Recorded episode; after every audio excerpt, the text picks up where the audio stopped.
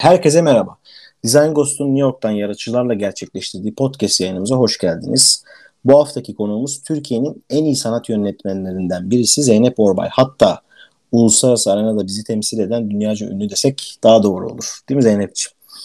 Şimdi e, Yani Zeynep çok o kadar değil ama sağ olun. Yok yok. Hayır canım olur mu öyle şey? Şimdi Zeynep alanında çok başarılı, istikrarlı ve ünlü bir sanat yönetmeni. Ben de Zeynep'ten hep haberdardım sektörde olduğum süreler boyunca. Fakat Zeynep'in böyle bir Türkiye yurt dışı ayağı sürekli gel gitti bir durumu olduğu için çok Zeynep'le hiç e, canlı olarak tanışma fırsatımız olmadı. O açıdan benim için bu podcast'in şöyle bir özelliği var. Bugüne kadar podcast yaptığımız insanlarla bir şekilde e, ilişki ve tanışma içerisindeydim ve tabii ki bu rahatlık ve e, bir noktada da aslında biraz da sıkıldığım nok zamanlar oluyordu. Mesela tanıdığım insanlarla konuştuğum için onların bana anlattığı bazı şeyleri ben bildiğim için benim ilgimi çekmiyordu. Fakat hani dinleyiciler açısından güzeldi ama Zeynep'i ilk defa e, tanıyor olmanın e, benim açımdan da güzel bir tarafı var. O yüzden dinlediğim her şey yeni olacağı için benim açımdan da güzel bir sohbet olacak diye düşünüyorum. E, Zeynep orada mısın? Buradayım. Em, Hoş hoş geldin çok diyeyim. teşekkürler. Benim de bu ilk podcast'ım. O yüzden em, çok teşekkür ederim. Beni düşündüğünüz için de çok teşekkür ederim. Çok e, keyifli bir şey kurmuşsunuz. E, hiç haberim yoktu ne kadar güzel, bu kadar tasarımcıyı bir araya getiren bir database yapmışsınız. Çok tebrikler, çok e, harika gerçekten. Valla senin katılmana ayrıca çok seviniyoruz. Bundan sonraki süreçte de Design Ghost'un e, sistemini daha profesyonel bir platforma taşınıyor, taşıyoruz. Zaten geçen hafta da podcast yapamamıştık. E, hem bizim işlerimiz vardı hem de senin Türk şey Türkiye'den tekrar Hollanda'ya dönüşün vesaire vardı. Biz de birazcık şey yoğunluğu içerisindeyiz aslında. Seninle podcast'imiz sistemi tanıtmamıza birkaç hafta kaldı. Sistemi daha böyle Discord'dan çıkartıp daha böyle online bir duruma getireceğiz. O açıdan heyecanlıyız. E, Valla e, güzel olacak. Bayağı bir soru hazırladım Zeynep. Bakalım e, soru akışında e, nasıl cevaplar vereceksin. Ben de şimdi inan seni çok hakikaten hani böyle kişilik olarak tanımıyorum e, ama soruların bazen böyle çok şey olabilir. E, fazla nasıl desem fazla cesur olabilir veyahut da fazla alakasız da bulabilirsin. Bunları lütfen rahat rahat bana söyle. E, onun dışında başka bir sorunumuz yok. Ba- yayınımıza yavaştan başlayabiliriz. Ne diyorsun? Tabii tabii başlayalım süper. Tamam. Tamam. Şimdi ben e, şunu merak ediyorum Zeynep. Çok fazla şimdi yurt dışında doğduğunu biliyorum. E, hatta yurt dışında belli bir noktada eğitim alıp sonra tekrar Türkiye'ye dönüp üniversite eğitimi aldın. Sonra tekrar yurt dışına çıktın. Sonra tekrar geldin. Böyle bir git gelli bir durumun var yıllardır e, Türkiye'ye.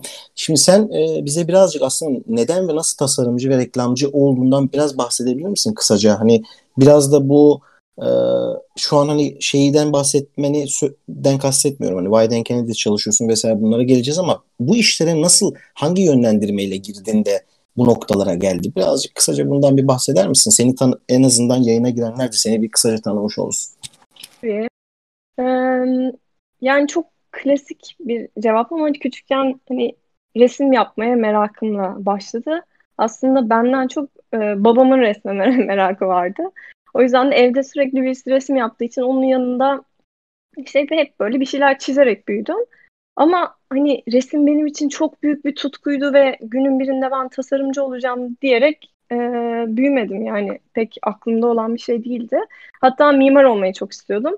Ama istediğim mimari bölüm ODTÜ mimariye girmeyi, girmeyi çok istiyordum. O kadar yüksek yüksekti ki onun puan alamayacağımı böyle üniversite sınavından bayağı uzun bir süre önce alamayacağımı anlayıp e, grafik tasarım olsa nasıl olur diye düşünmeye başladım. Sonra da e, işte çizim kursları, sınavlar falan derken e, grafik tasarıma girmiş oldum. Dolayısıyla böyle çok heyecanlı, enteresan bir mesleğe giriş hikayem yok. Ama e, yani babam sayesinde bu mesleği bu kadar çok sevdim. E, iyi ki de öyle olmuş. Peki şey mi e, sen direkt olarak lisans eğitimine Bilkent'te mi başlamıştın? Evet evet ben Ankara'da büyüdüm. Ondan sonra Bilkent'i bitirdim. Ee, oradan da e, şey Master'a New York'a gittim. Sonra da zaten bir süre yoktun yani. Türkiye'ye hiç dönmedin herhalde. Döndüm. Arada 4-5 sene Türkiye'ye döndüm. Ee, Hı hı. sonra Amsterdam'a taşındık. Anladım. Tamam o kısımları zaten ayrıntılı açacağız. Şimdi o zaman şöyle bir şey sorayım. Ee, Zeynep ki hemen güncele gelelim. Peki şu an mesela e, pandemide herkesin e, hayat tarzı ve iş yapış şekli değişti.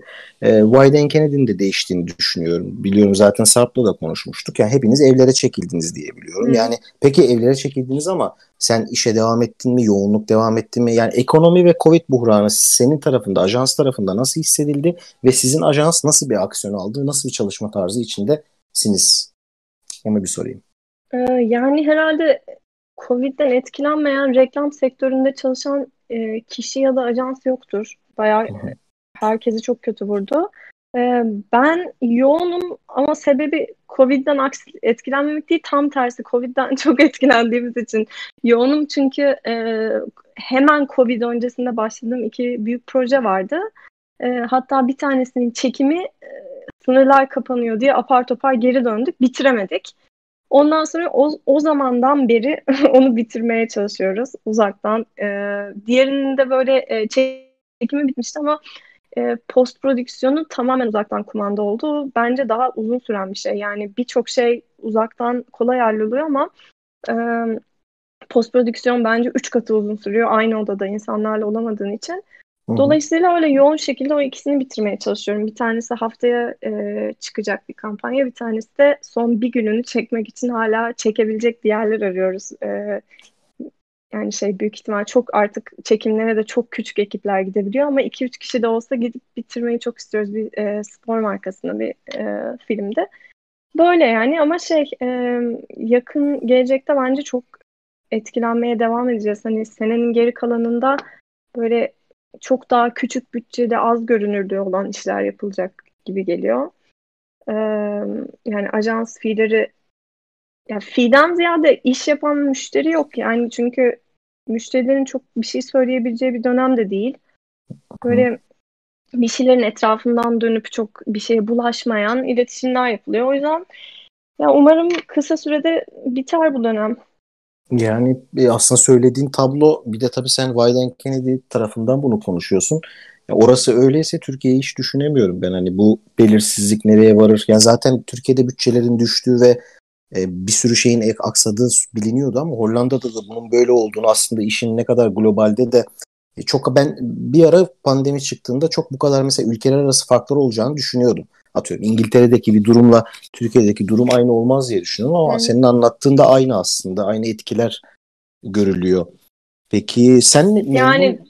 ay pardon sözün kestim. Yok, yok yok devam et sen lütfen.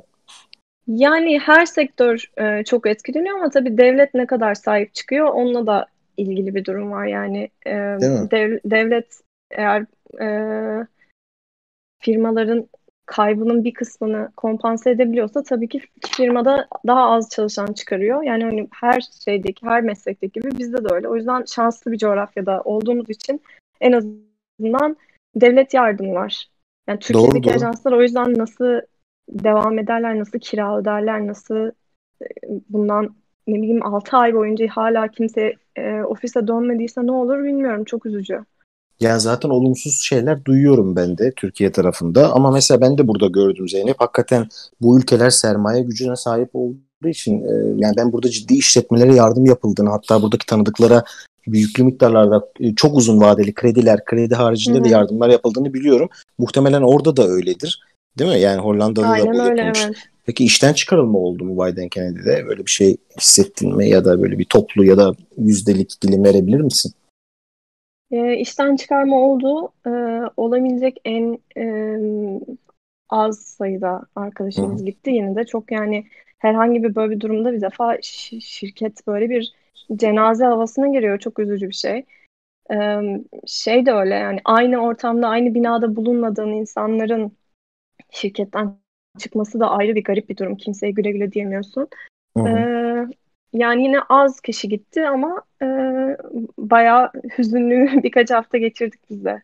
Vay be. E peki şimdi hala dönüş tarihiniz belli değil mi Zeynep? Yani ofise geçeceğiniz belirsizliği hala devam ediyor mu Weidenkenit tarafında? Valla ediyor çünkü Hollanda e, daha önceki gün bir açıklama yaptı. Evden çalışmayı hala teşvik ediyoruz. Mümkün olduğunca dönmeyin diye. E, ajans da yani şey tamamen bize bırak bırakıyor. Hani isteyen gelebilir bina açık ama o da dönüşümlü gidiyoruz. Binada bir binlerce e, şey var önlem alınmış durumda. Yani bir garip bir durum böyle şey gibi acil serviste çalışmak gibi çok e, oraya gidince de eski ajans gibi gelmiyor.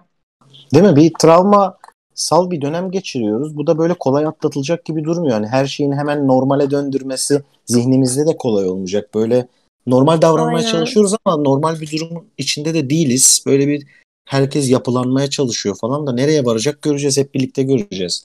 O zaman hani ekibini evet. özlediğini söyleyebilirsin. Öyle mi? Yani ekiple çalışmayı. Ya ekip yani şöyle aslında evden çalışmayı ben sevdim. Ee, ama hani hayalimde ileride keşke şöyle olsa. Yani 2-3 gün bana bundan sonra evden çalış deseler ben seve seve evet derim ama 2-3 gün ajansa gidebileceksem evet derim. Yani e, yani hem aynı binada olmayı çok özledim hem de reklam için bence o çok önemli bir şey. Yani diğer mesleklerden daha çok yani iç içe olmak ve bir şeyleri paylaşmak ve konuşmak ve dedikodu yapmak ve yemeğe gitmek falan reklam ajansını reklam ajansı yapan şey biraz o.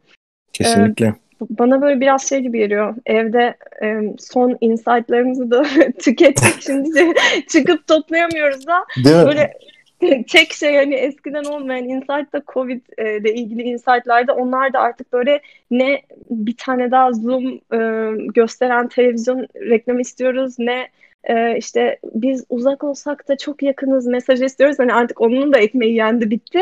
Doğru doğru. o, yüzden, o yüzden biraz şeyim yani e, bir iki gün gitmeyi çok istiyorum ajansa.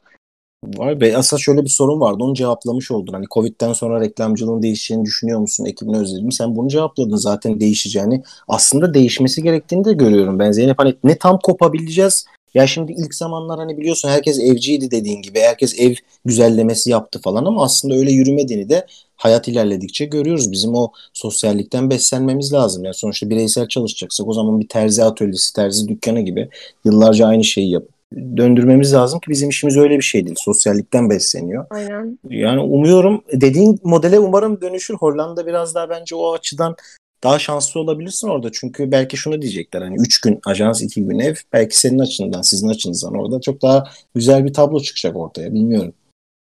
Yani keşke şu durum bitsin de ondan sonra diğeri artık keyif. Hani e, yeni iş iş düzeni Covid'in bize e, bıraktığı iyi iyi bir şeyler varsa onlar olacak işte. Eyvallah. Peki şimdi o zaman şuna gideyim. Zeynep e şimdi olumsuz durumlardan konuştuk ama bir taraftan da şunu merak ediyorum. Şimdi çok fazla yurt dışına giden insan oldu bu son 10 yılda. Özellikle bizim alanda. Şimdi ben tabii kendi mesleğime hakim oldum. için kendi meslektaşlarımı takip ediyorum doğal olarak ve dünyanın çoğu yani özellikle dünyanın çoğu demeyeyim de Avrupa ve Amerika başta olmak üzere çok fazla bir gidiş oldu. Tabii sen de bunlardan birisin. Artık yurt dışında yaşıyorsun ve mesleğini orada sürdürüyorsun. Bize biraz aslında bu değişim sürecinden bahseder misin? Yani Türkiye'de kariyerine devam ediyordun. Sonra aslında çok da iyi bir pozisyondaydın bildiğim kadarıyla. TVW'de iyi işler yapıyordun. Sürekli ödüllerini görüyorduk. iyi kampanyalarını görüyorduk. Sonra birden yurt dışına gittin ve orada yaşamaya başladın. Bu değişim süreci seni buraya iten şey mesleki bir eğilim mi yoksa e, daha özel sebepler mi? Yani şey aslında ben e, hayatımın iki farklı döneminde yurt dışında yaşadım e, işte bu 20'li yaşların başında master için New York'a gitmiştim.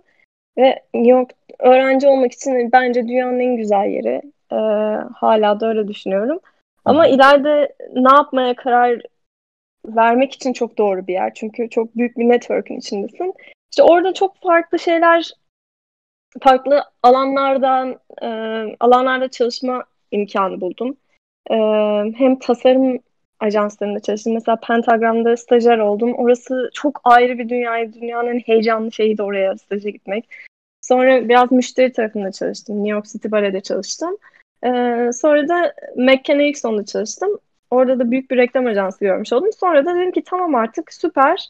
Çok güzel 5 sene geçti. Artık Türkiye'ye döneyim. Ee, çünkü insan ya tamamen 5 seneden sonra e, yurt dışında yaşadığı yere artık hayatını kuruyor.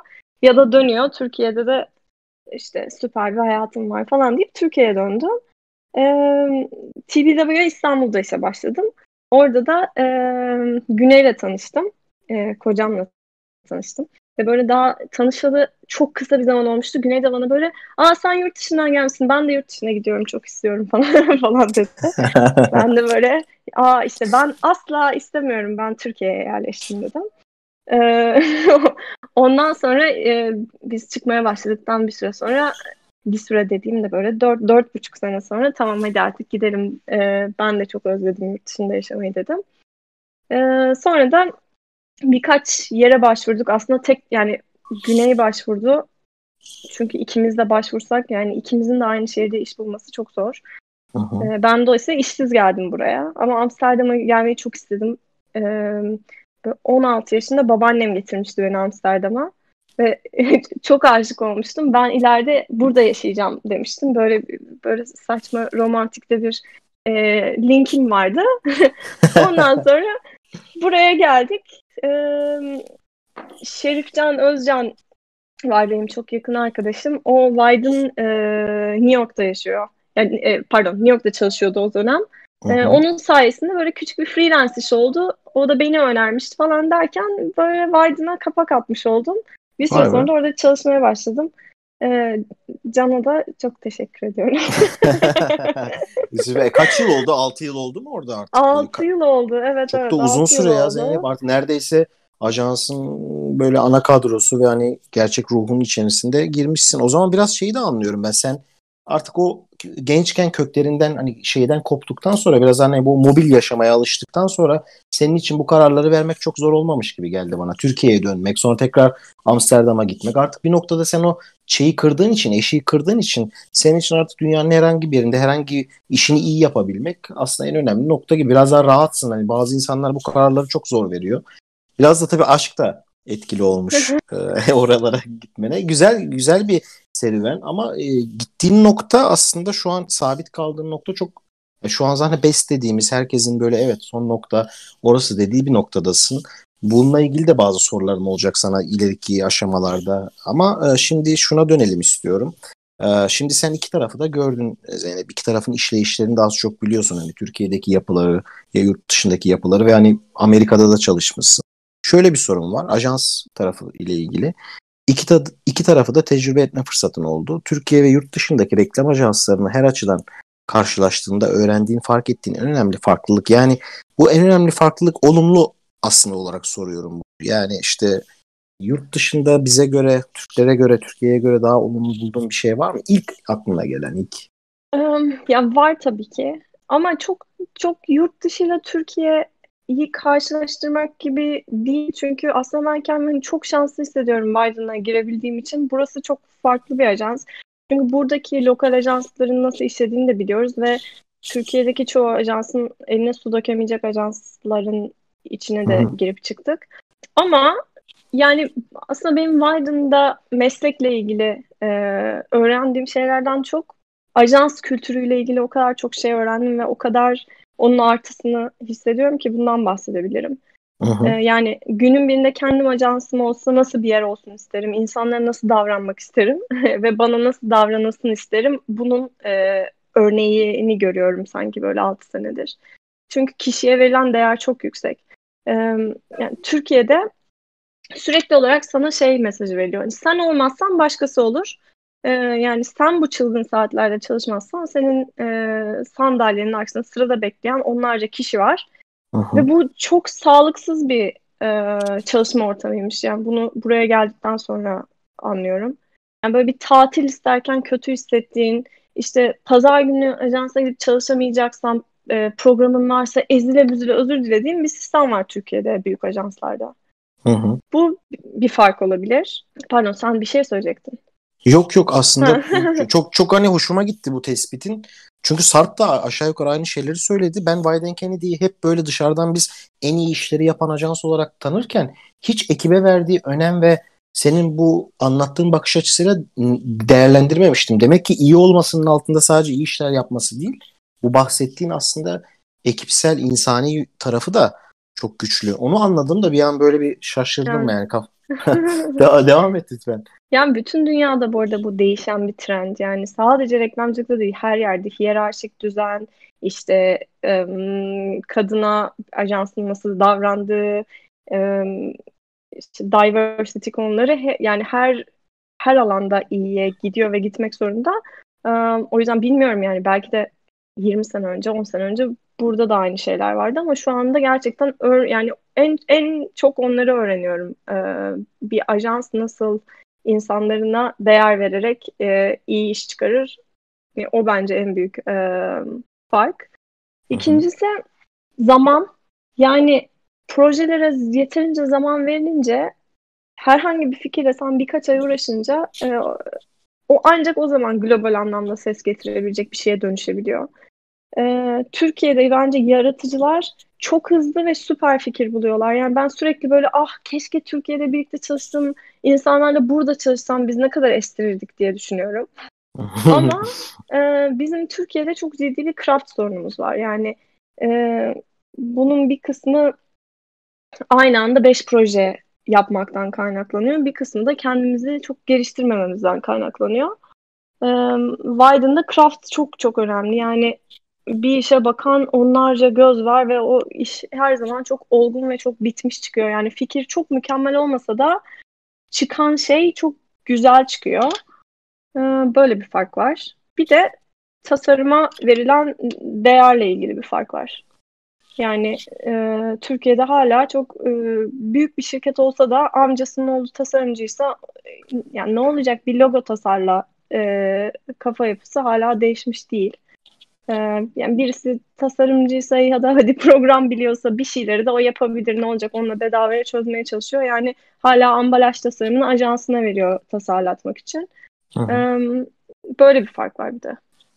Valla şeyi de cevaplamış oldum. Türkiye'deki ajansların zaman ve verimlilik yönetimini iyi yaptığını düşünüyor musun sorun vardı. Zaten onu da aslında sen açıklamış oldun. Bu hakikaten e, tespitlerin bence çok hepimizin bildiği böyle aslında hani böyle hep fark ettiği ama bir cümle düzlemine dökmediği şeyler ya. Bir de şimdi sektöre yeni başlayacak insanlar açısından düşünüyorum bu senin söylediklerini. Hakikaten çok objektif değerlendirdin. Yani teşekkür ederim. Burada ki sen bu alanda hakikaten iyi dışarıdan bakıldığında evet ya ne kadar iyi hani iyi bir pozisyonda işte rahatı iyi vesaire gibi düşünülen bir art direktör diyebileceğimiz atıyorum işte TBW'desin zaten iyi kampanyalar iyi projeler ama baktığında da olayın arka planında 6 yıllık orada da bir tecrüben var Wyden Kennedy'de. Bunu iyi karşılaştırabiliyorsun. O yüzden fikirlerin hakikaten e, çok çok nokta tespit. Teşekkür ederim. Böyle bütün açıklığıyla bunları da söylediğin için ayrıca. O zaman şimdi şöyle bir soruya geleceğim. Şimdi sektöre başladığından beri çok fazla ödül aldığını biliyoruz. Bu noktada ödüllerin hala senin ne derece motive edip etmediğini merak ediyorum. Bir ki özellikle artık yurt dışında yaşıyorsun. Şimdi bizim ülkedeki bir ödül alma durumu, ödülün mekanizması var. Yurt dışında biraz daha bu farklı olduğuna inanıyorum ben bunun. Yani o özellikle Hollanda'da. Hı hı. Ödüle bakışını merak ediyorum. Hala nasıl olaya yaklaşıyorsun? Ödül almak istiyor musun? Ya da Wyden Kennedy'de bu olay bizdeki gibi böyle bir hani Türkiye'de bir ghost durumu var ya. Hı-hı. Bu tabii şeyde de var. Hı-hı. Latin Amerika'da falan da var. Hani olmayan şeyler üzerinden bunları hepimiz yaşadık. Bunu da hep her yayında Aynen. soruyorum ama. Biden Kennedy'nin böyle bir kafası yok bildiğim kadarıyla. Sen nasıl bakıyorsun bu olaya? Bu ödüller artık seni heyecanlandırıyor mu Zeynep? Almak istiyor musun? Alsam fena olmuyor. yani nasıl bakıyorsun bu olaya? ya çok güzel bir soru aslında bu. Çünkü çok kafa yorduğum bir soru bu benim. Çok e, yani beni mesleğimde yükselten şeyler ödül olduğu için e, çok fazla düşündüğüm bir şey. Ee, ama evet Türkiye'de ödüllük iş yapmak diye bir konsept var. Ödüllük işe zaman ayrılması, işte kan dönemi yaklaşırken ekiplerin tek tek ödüllük çalıştırılması gibi bir şey var. Ee, buna karşı olan çok insan var, çok ajans var. Ben hiç katılmıyorum. Ee, yani ödüllük yapmak beni çok açıdan çok geliştirdi. Ee, bunun da birkaç tane sebebi var. Bir tanesi ya günlük işler içinde portfolyona koyduğunda gurur duyacağın iş yapmak çok zor bir şey, çok e, nadir bir şey. Türkiye'de maalesef konservatif müşteriler var, konservatif bir pazar var. O yüzden o pazarda yaratıcı ve iyi bir iş yapma fırsatı çok sınırlı. Halbuki sen e, hem kendi portfolyona düzgün iş koymak hem de ajansın PR'ı için e, ödül almaya çalıştığında müşterinin hiç aklında olmayan e, kreatif kapılar açmış oluyorsun. Yani bu yüzden ben ödülü çok önemli buluyorum. Sana şey imkanı veriyor. Yani tekrar böyle öğrenci projesi özgürlüğüne dönüyorsun. Hiç müşteri kaprisi olmadan, brief değişmeden sen otur iyi fikir bulma antrenmanı yap ödevi oluyor aslında ve bu benim çok kaslarımı geliştirdi. Yani ben bunun çok faydasını gördüm. İkincisi yani Ghost iş illa tüketiciyle buluşmayan iş olmak zorunda değil. Yani e, sen o zaman otur Kanda sadece print jürisinin gördüğü iş yapma da konuşulan bir iş yap. Yani bunun çok fazla örneği var. David Miami'nin işte e, Burger King için yaptığı hemen hemen her iş böyle proaktif. Hı hı. Yani dolayısıyla full ödüllük konseptini çöpe atmak bana bu yüzden çok yanlış e, geliyor. Aynı zamanda da ya mesela biz e, Güney'le bir akşam otururken radikale bir fikir bulduk. Bu e, silinen haberler projesi için. E, evet hatırlıyorum o işi. Ya, hala böyle çok sevdiğim e, birkaç işimden bir tanesidir. Hemen bir gün sonra ajans işte e, Volkan'la İlkay'a sunduk. Onlar çok heyecanlandılar. Hemen radikale sunduk ve böyle 10 gün içinde falan bu işi yaptık. Mesela bu iş bizim yurt dışına taşınmamızı sağlayan iş. Yani hem gerçekten yaptık, yani proaktif bir fikirdi ama ghost bir iş değildi. Ee, ama bunun önünü niye kapatalım? Yani niye iyi olabilecek işin e, önünü kapatalım? Çok iyi anlamıyorum. Bunu söyleyen ajansların da çok iyi iş çıkardığını düşünmüyorum. Yani e, biz ödüllük çalışmıyoruz. E, çalışmıyorsunuz ama çok iyi iş mi çıkarıyorsunuz? Günlük işleriniz çok mu böyle konuşuluyor? diye düşünüyorum. Doğru doğru yok yani iyi bir tespitin var. Ben de bununla ilgili hep herkese bunu soruyorum. Yani ben de bunu yaşadım. Portfolyomda bana eşik atlatan o ödüllük ghost şeyler. Yani yaptık Aynen bunu. Bir yere, bir yere kadar hatta benim çok işime yaradı. Yani ödülleri aldım ve hatta işte imajımı bayağı bir iyi noktaya getirdim. Ben sadece bunun bir süre sonra e, benim açımdan mesela çok da öyle hani kendimi böyle şeylere yormak belki de gittiğim ajanslarla da alakalı Zeynep. Ajans ruhu da bunu çok tetikliyor. Senin dediğin gibi bazı ajanslar buna tamamıyla kapalı ve e, kapalı olduğunda sen de doğal olarak sen de kapanıyorsun.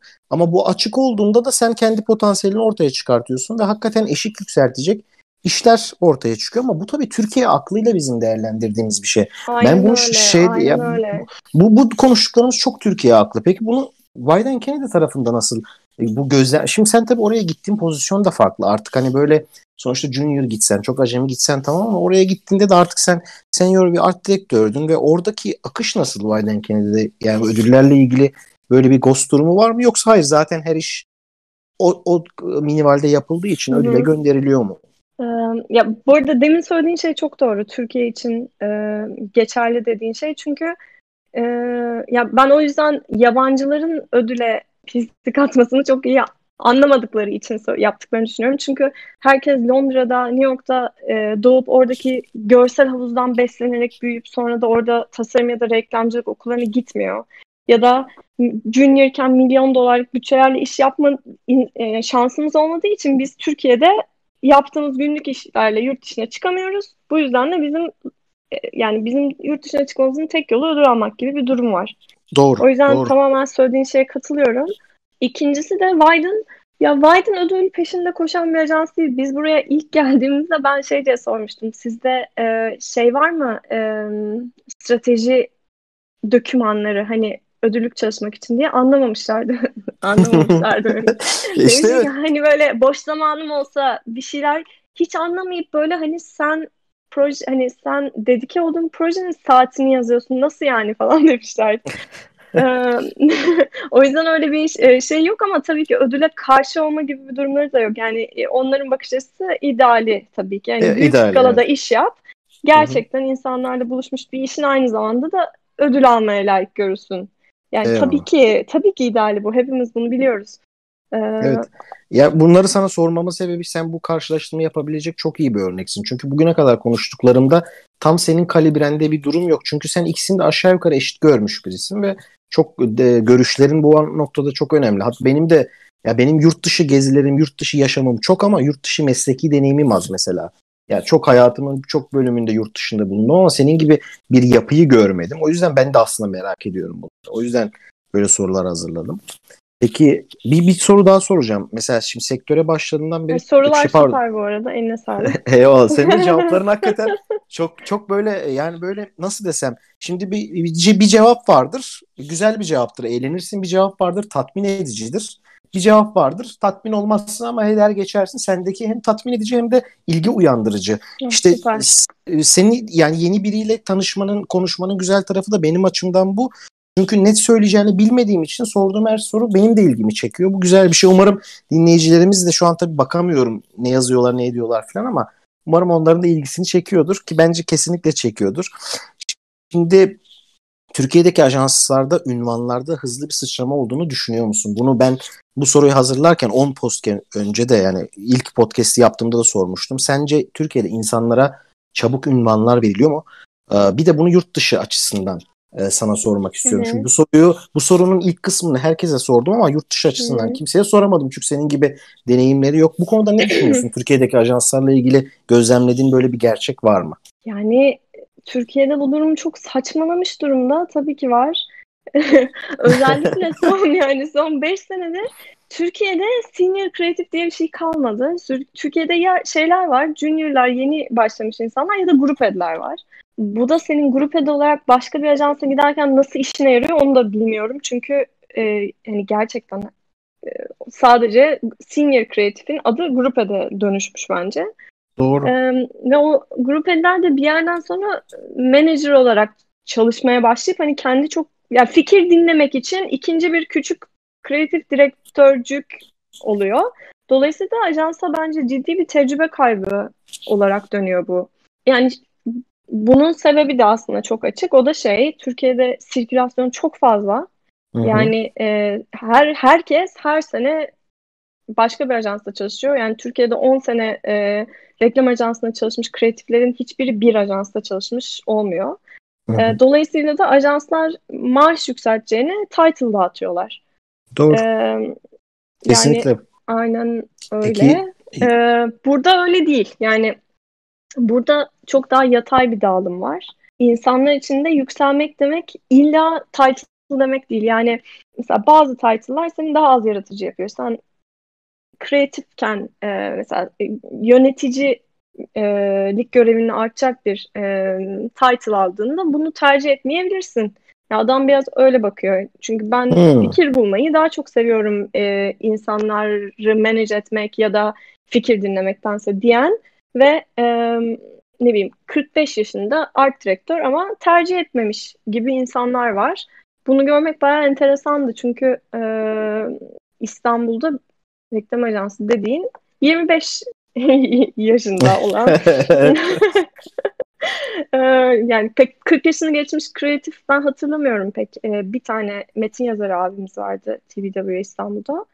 Ee, yani evet oradaki orada biraz şey gibi hani ulan 40 yaşını geçmişsin neden sen CD'cisin Değil mi ya? Bakış var Türkiye'de. Böyle mahalle baskısı dediğimiz şey böyle ajansların içinde Sanki böyle ya adam şey yurt dışında falan ben de biliyorum. Yani tanıdığım, takip ettiğim insanlar da var. 50-55 yaşında sanat yönetmeni ve çok başarılı. Ya Türkiye'de 50-55 yaşında patron yok neredeyse. Artık hani onlar bile çok yaşlandık ya bırakalım. Ya böyle bir Türkiye'de o hızlı gitmekten kaynaklanan bir anlamsız bir katastrofik durum var. Zaten Kesinlikle. sonuçlarını da görüyoruz Zeynep. Hani sonuçta da biz hep şöyle bir sorum oluyordu işte biz reklamın ihracatını yapabilir miyiz falan. Soruyorum bunu.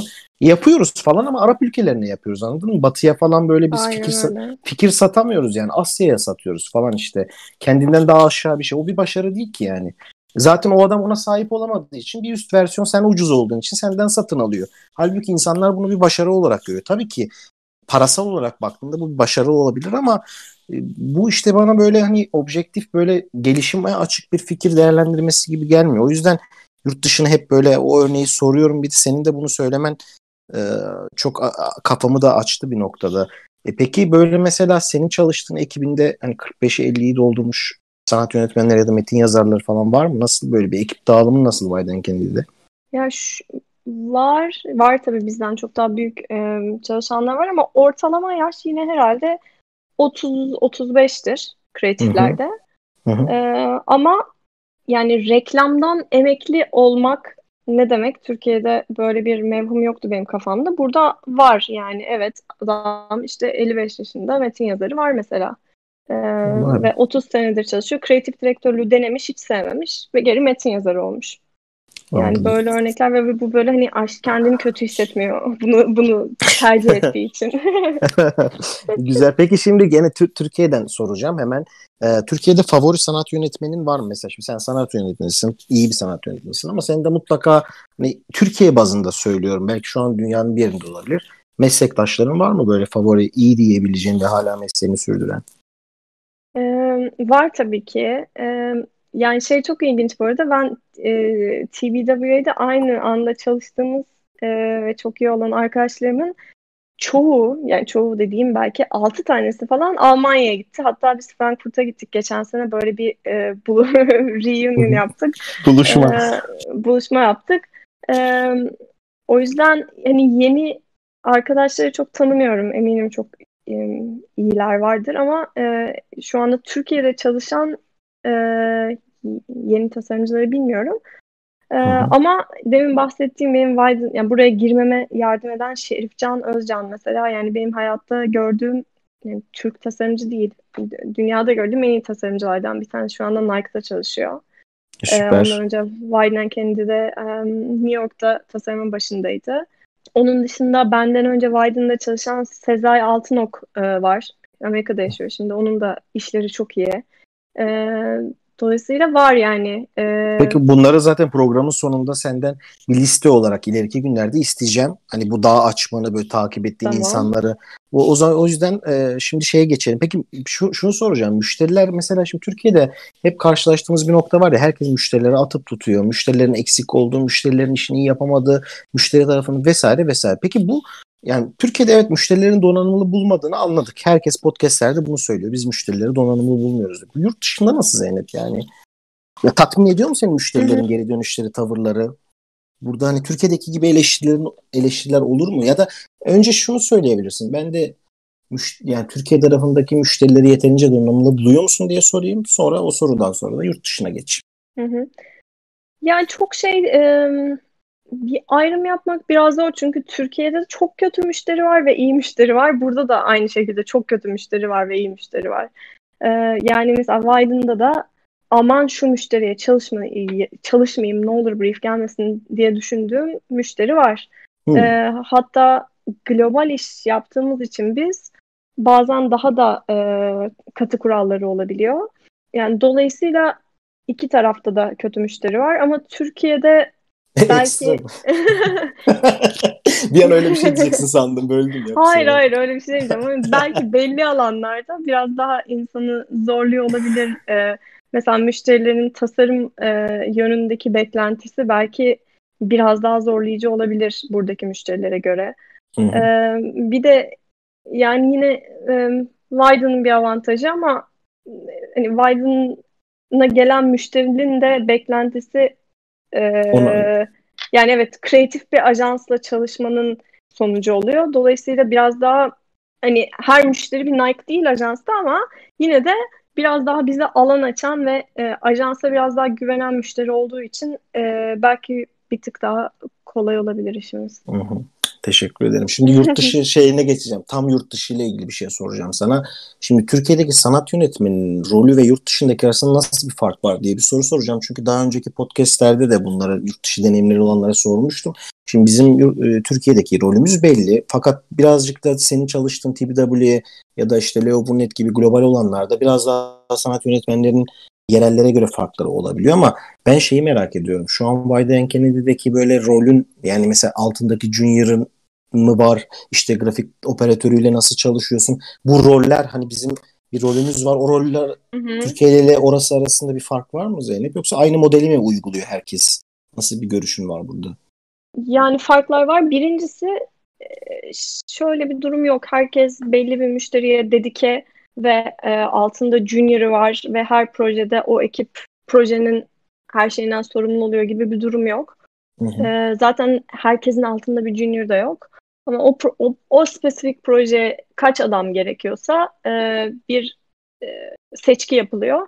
Yine burada da tabii ki partnerlerimiz var. Büyük ölçüde partnersiz çalışmayı tercih eden art direktör ve e, metin yazarları da var. Ama şey yani belki biraz daha junior yani junior'ın yapması gereken işi de sen yaptığın oluyor. Çünkü bir tek sana verilmiş oluyor o proje. Yani A'dan Z'ye her şeyiyle uğraştığımız oluyor. Ama genel olarak herkes tek bir projeyle ilgilendiği için bu sorun olmuyor. Hı-hı. Yani e, üç büyük müşteri var. Bu üç büyük müşterinin de küçük ıvır zıvır işleri var. Ay nasıl koşturacağım gibi bir durum çok olmuyor. Sen bir tane kampanya yapıyorsun. Hani o kampanyanın e, işte e, bir banner'ını da gerekiyorsa yapıyorsun gibi bir anladım, fark var. Anladım. Tasarım konusunda yine farklar var. Yani şey Avrupa'da hiç tasarım bilmeyen art direktör var. Bana hala çok acayip geliyor. E, Widen'da yok ama özellikle Hollanda ajanslarında ve İngiltere ajanslarında ya özellikle bilse de yapmıyor art direktörler. Onu tasarım ekibi yapıyor. E, ama yani tasarımdan hiç anlamayan bir insanın yani görsel evet, fikir bulması yani bilmiyorum. E, İngiltere'den çıkan mükemmel işlerinde Değil mi? Yani nasıl yani hepsinde aynı e, durum var mıdır bilmiyorum ama evet yani şey Türkiye'de art direktör her şeyi yapar. Her şeyi yapar doğru. o, o, her şeyi yapar en az da yani böyle en çok işi yapıp en az ya da en normal kazanan insan olur gibi bir durum var yani. Peki metin Aynen. yazarları nasıl Zeynep? Ben mesela Türkiye'deki metin yazarlarını çok seviyorum. Hani böyle belki bilmiyorum şansım da yaver gitti hep iyi kapılarla birlikte oldum. Yani çok hakikaten böyle kafası zehir gibi çalışan, böyle hızlı fikirler bulabilen, iyi metinler yazabilen yazarlarla çalıştım. Bu yurt dışında bu metin yazarı mevzusu nasıl yani? Sen senin bir kapılın var mı mesela?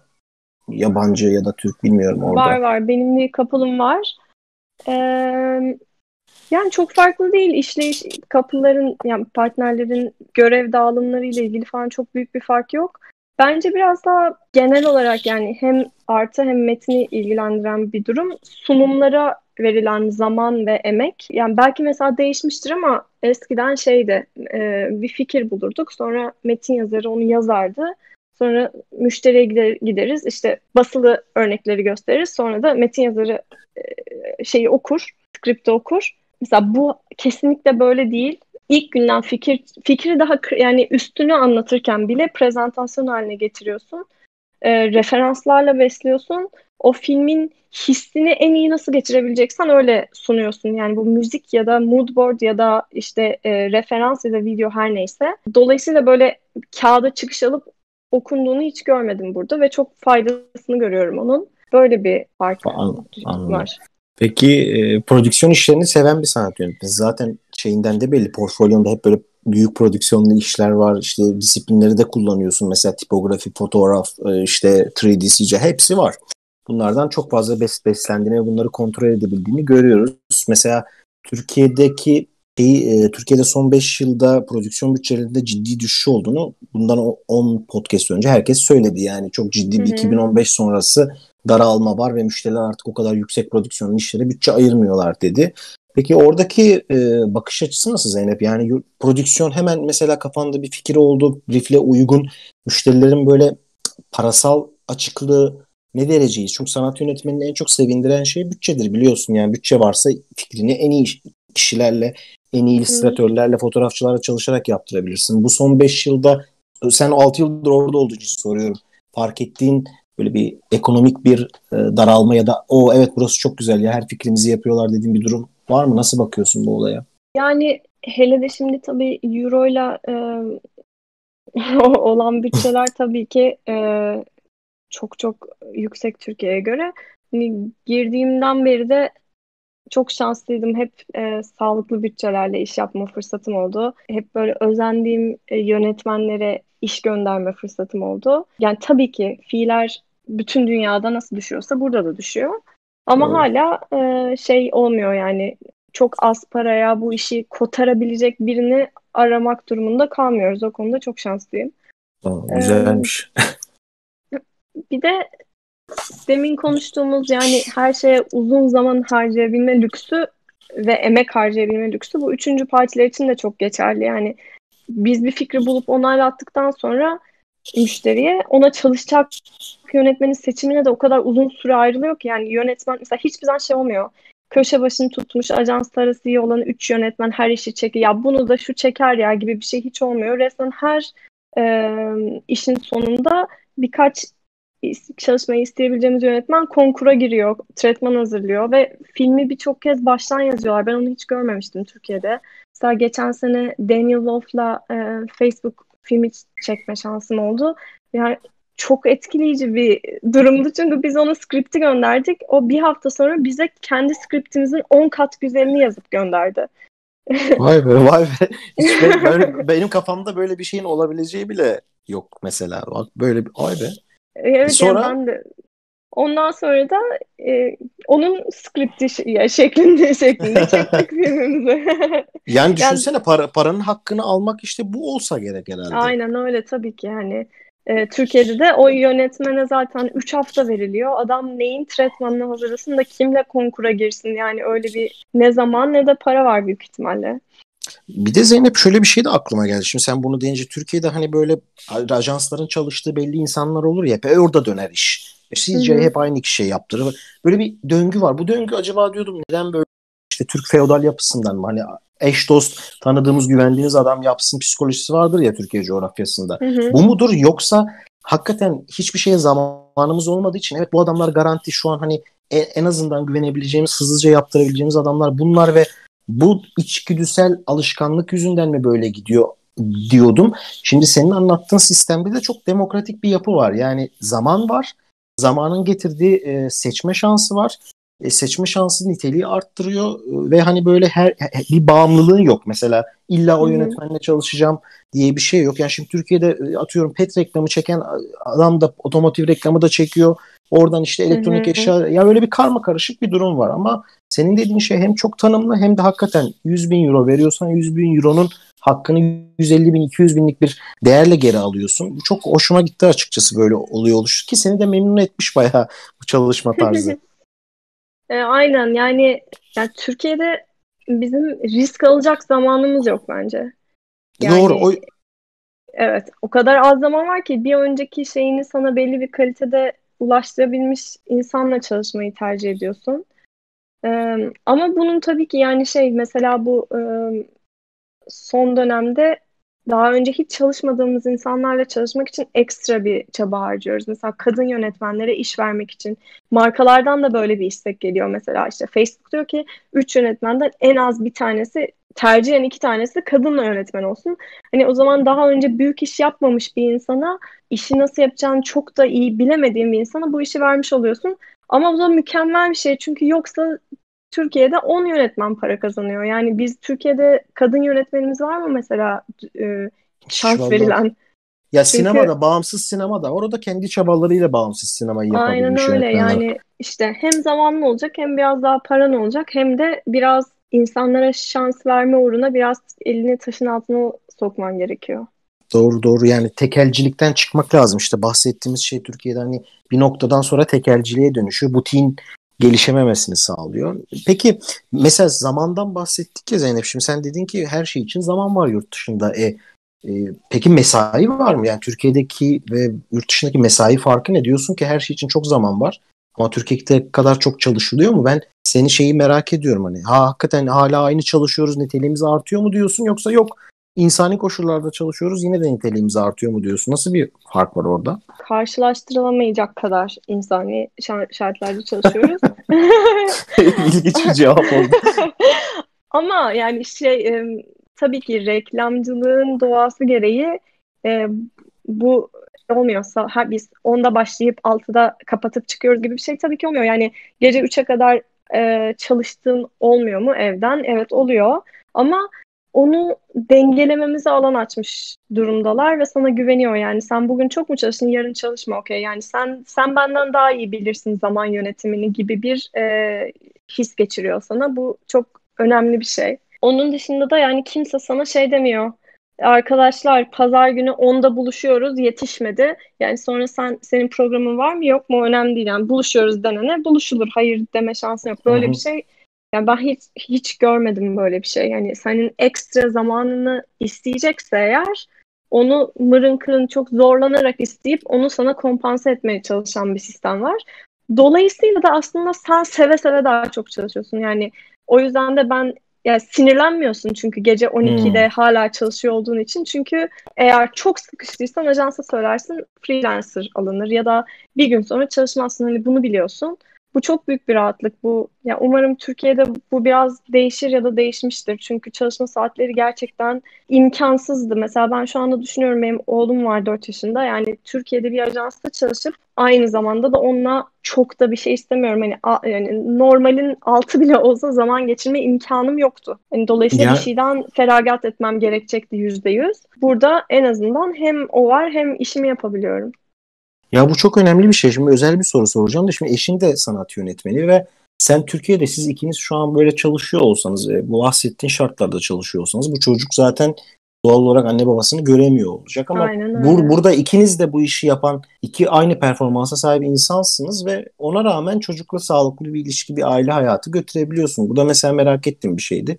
Araya sıkıştırıvermiş oldum programın yani şey de yok. Ee, burada mesela asla bize yardım edebilecek anne baba, bakıcı falan gibi lükslerimiz yok.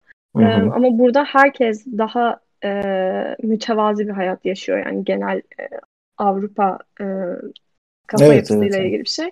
Dolayısıyla ajansta çocuğu olan herkes altıda çocuğunu almak zorunda. Dolayısıyla sen e, proje menajerine diyorsun ki işte yani biz mesela şöyle bir şansımız var. Güney'le aynı yerde çalıştığımız için onlar kendi arasında bakıp mutlaka birimizi boşa çıkaracak şekilde ayarlıyorlar toplantılarımızı.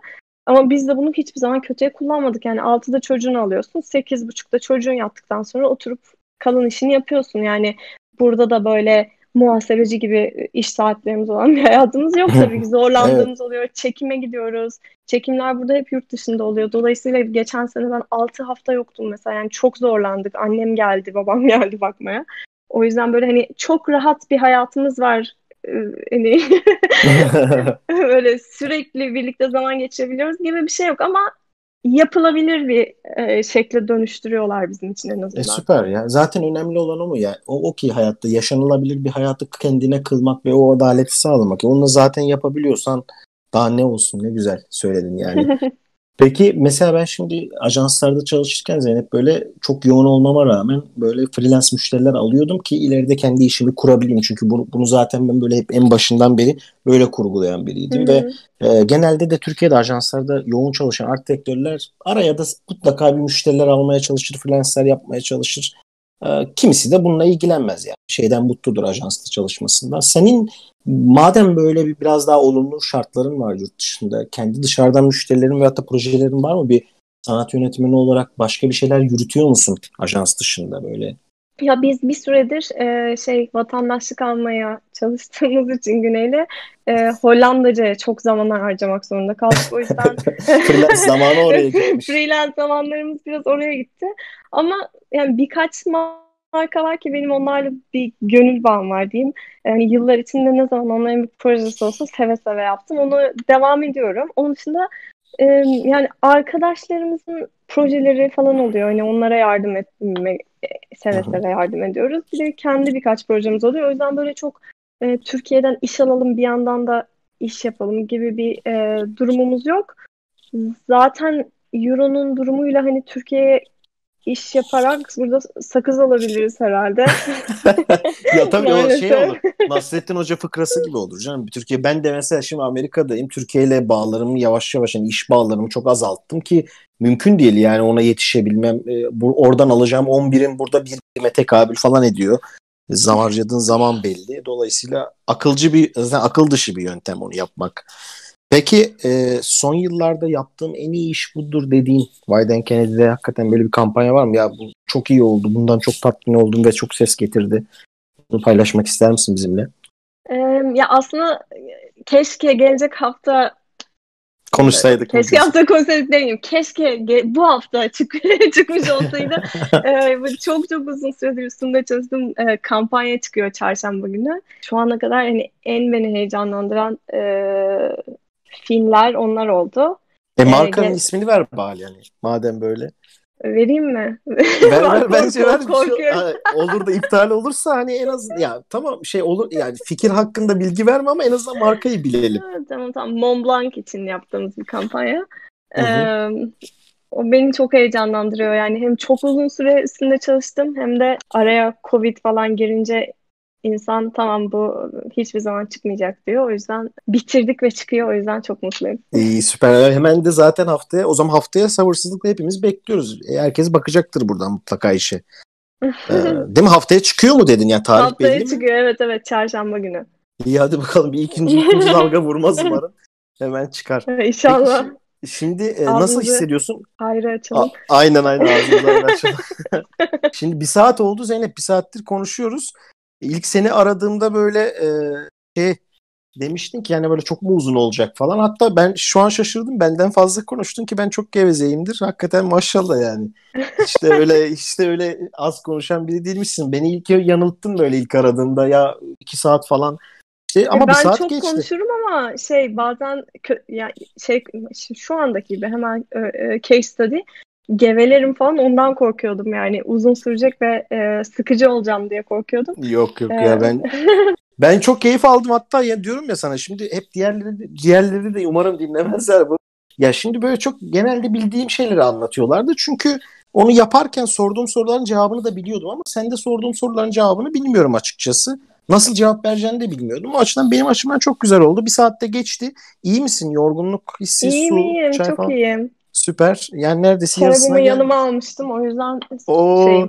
süper. E, orada akşam tabii biz şimdi kahve içiyoruz. Zaten Hakan'la böyle konuşurken Hakan diyor ki Mesut diyor saat 8'de diyor. Hayır diyorum abi saat 7'de Hollanda'ya göre. Hayır diyor Türkiye saatine göre 8'de bizim Amerika saatine göre 1'de falan bayağı böyle Of. bir karıştı. Yani üç tane ülke durumu.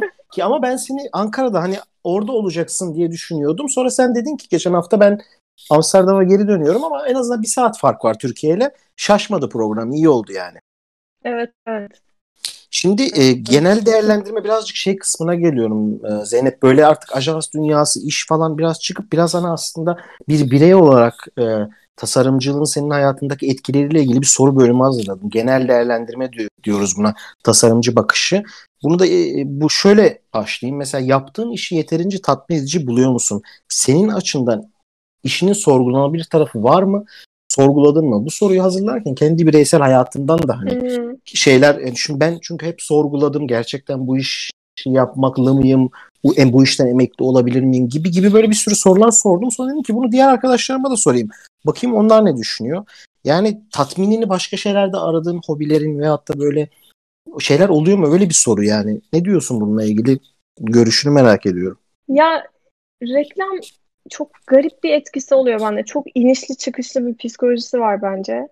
Ee, o yüzden hani çok stabil bir şey hissedemiyorum aslında ama mesela yani bazen günlerce bir fikri bulmaya çalışıp bu bulamadığındaki karın ağrısını çekerken diyorum ki ya ben ne yapıyorum ya yani 36 yaşıma gelmişim hala böyle şey gibi ÖSS'ye girecek gibi yarına fikir bulmam lazım yani Şu- o beni çok sinir ediyor ama e, ya o yüzden bazen diyorum ki keşke böyle kafam rahat bir işim olsaydı sabah gidip yapıp kapatıp çıksaydım dediğim noktalar oluyor ama sonra böyle bir işin çıkıyor televizyona başka hiçbir şey yapmak istemezdim diye hissediyorum. O yüzden yani e, totalde çok mutluyum ve e, tatmin edici buluyorum. E, ama reklamın doğasıyla ilgili hani hepimizin sorguladığı şeyleri sürekli ben de sorguluyorum. E, zaman zaman çok sinir olduğum şeyler oluyor ama evet yani bunu hani başka bir şey yapıyor olsaydım demiyorum hiç. Eyvallah. Ya zaten bende de oluyordu o Zeynep. Aynı şeye çıktım. Ne kadar uzaklaşmaya çalışsam da bir noktada böyle insanı yakalayan, e, başka bir şeyin seni o kadar tatmin edemeyeceğini düşündüğüm bir anlar oluyor. O anlarda seni zaten bu işin içinde gittikçe gittikçe yıllar geçtikçe zaten bunu daha hızlı sorgulamaya başlıyorsun. Umarım bu işi yapıp emekli olmayız demeyeyim. Bu işi hayatımızın sonuna kadar evr- bir de evrilme tarafı var ya bu işin. Şimdi evet biz reklamcı Aynen. bazında konuşuyoruz ama bu iş evriliyor yani. Ben düşünüyorum kendi hayatımda da evrilme noktalarına gidiyor. Şimdi Design Ghost'u da mesela oluştururken bir eğitim ve mentörlük platformuna doğru dönüşen bir sisteme dönüşüyor. Dolayısıyla hayatın böyle bu işin getirdiği güzel tarafları var. Yarın öbür gün sen de mesela reklamcılıktan bu işi işte prodüksiyona, filme çekebilirsin. Müze yani her yere ge- geçen bir grift yapısı var. O bence heyecanlı. Sende de öyle olmasına sevindim yani. Sende de a- aşağı yukarı aynı kafalardayız diye gördüm. Yani Peki- ben aslında şeyde de yani en baştan beri mesela ben üniversiteyi bitirdiğimde ben tasarımcı olacağım ya da hani art direktör olacağım. Böyle o disiplinler arasında o kadar çok kaydım ki o da enteresan bir şey. Çünkü hem yani love hate relationship var bence insanın e, e, bu evet, evet. var var ben de öyleydim Zeynep. Şimdi ben seninle konuşmak istedim. Bir sebebi şuydu. Sektörde sanat yönetmenleri var tamam mı? Türkiye aklıyla konuşuyorum. Türkiye Hı-hı. piyasasıyla ilgili. Bir sanat yönetmenleri var. Bunlar gerçekten reklam sanat yönetmeni diyebileceğimiz fotoğrafa hakim, işte e, prodüksiyona hakim vesaire. Bir de tasarımcı sanat yönetmenleri var. Böyle artık öyle bir tanım kullanabilirim. Tasarım gücü de olan, tipografiyi iyi bilen, e, grafik tasarımın layout mantığını anlayan, biraz böyle şey soğuk duran ama hani e, böyle şey tasarımlar e, yapabilen ve çok yönlü tasarımcı diyeyim. Bu olumlu olumsuz ayırmıyorum. Sadece Türkiye reklam sektöründeki fark ettiğim şeyi söylüyorum. Sen hep tasarım yönüyle e, böyle harmanlanmış bir sanat yönetmenisin benim gözümde. Ki bence diğer insanların gözünde de öylesin. Dolayısıyla senin de böyle bir ayrım ilk sektörün başlarında düşmüş, ayrıma düşmüş olman beni şaşırtmadı. Ben de düşmüştüm çünkü ya tasarımcı mı olsam sanat yönetmeni mi derken kendimi reklam piyasasının içinde buldum ama o yönümü de hiç kaybetmemeye çalıştım. Zaten kaybetmiyorsun da. Sen de hala sürdürüyorsun bu arada. Ben işlerine bakıyorum. Hep böyle bu tipografi, grafik tasarım, işte şey Pentagram'da belki aldığın o his şey hissiyatı o staj döneminde o ruh ne bileyim işte Bilkent'te e, tasarım temeli aldığın şeyi hep sürdürüyorsun. Bence bu bilmiyorum Türkiye'de sen böyle bir şey fark ettin mi? Herkes tasarımcı art direktör ya da prodüksiyon art direktörü gibi bir ayrım dikkatini çekti mi hiç Türkiye'de? Ya çok çekti. Hatta bence ben o yüzden de biraz yani belki benim için iyi olmuştur ama çok zam- zaman kaybettirdi bana bu. Çünkü çok enteresan 2000 4 falan da sanırım. Ben rafineriye staja gitmiştim. Ee, orada Orkun Demirel'li vardı. Çok severim. Ee, ben de çalıştım onunla. Beni o işe alan Öyle mi? Yaptı. Evet evet 2011'de ben aynen Orkun'u severim. Ee, selam yollayalım buradan. Evet selam yollayalım. Ee, her şey için teşekkür ederim. Ee, o bana demişti ki sen tasarımcı mısın? Yoksa yani tasarımcı art direktör müsün? Yoksa işte daha çok reklamcı art direktörüm. O kadar kafam karışmıştı ki böyle doğru cevap ne acaba ne söylemem. Yani üniversiteyi bitirmişim hala, hala aklımda bir fikir yok. Ee, sonra da yıllar boyu işte şey yaptım yani mesela Amsterdam'a geldim tasarıma yani İstanbul'a geldim Vogue'la görüştüm. Tasarım e, yani onların editorial tasarımını yapmak üzere. Aynı zamanda TBW İstanbul'a görüştüm. Buraya geldim Widen'a mesela tasarım bölümüne girdim. Sonra iki sene sonra ya ben art direktörlüğü çok özledim deyip kreatife geçtim. Dolayısıyla yani benim için iyi de olmuş olabilir, kötü de olmuş olabilir. Çünkü arada aslında yıllar hem kaybettim hem de orada başka şeyler öğrendim ama evet yani Türkiye'de böyle bir e, şey var. Bir durum ee, var evet bir yani. Durum bir durum var. Ha, ya kötü olan şu Zeynep bir şey hissetmene de gerek yok. Şimdi bak yurt dışında ben böyle zorunlu insanların kendi üzerlerine aldığı yükler görmüyorum. Türkiye'de böyle yükler var. Sen bu yükü sanki almak zorundaymışsın gibi. Hayır yani sen sonuçta yaptın işte iyisen yani yönetmen de olabilirsin, müzik de yapabilirsin. Onu yaparken öbürü ya tamam e, belki kapitalizmin getirdiği bir şey var ya herkes uzmanlaşsın kendi alanında iyi olsun ama çok kafamız karıştı. Benim de bir dönem böyle karıştı demeyeyim de ya böyle reklamın da bir cazibesi var ya işte o cazibesine kapılıp gidiyorsun ama bir yandan da tasarımcı gibi hissediyorsun böyle ama tasarımcı hissetmek nedir ki yani?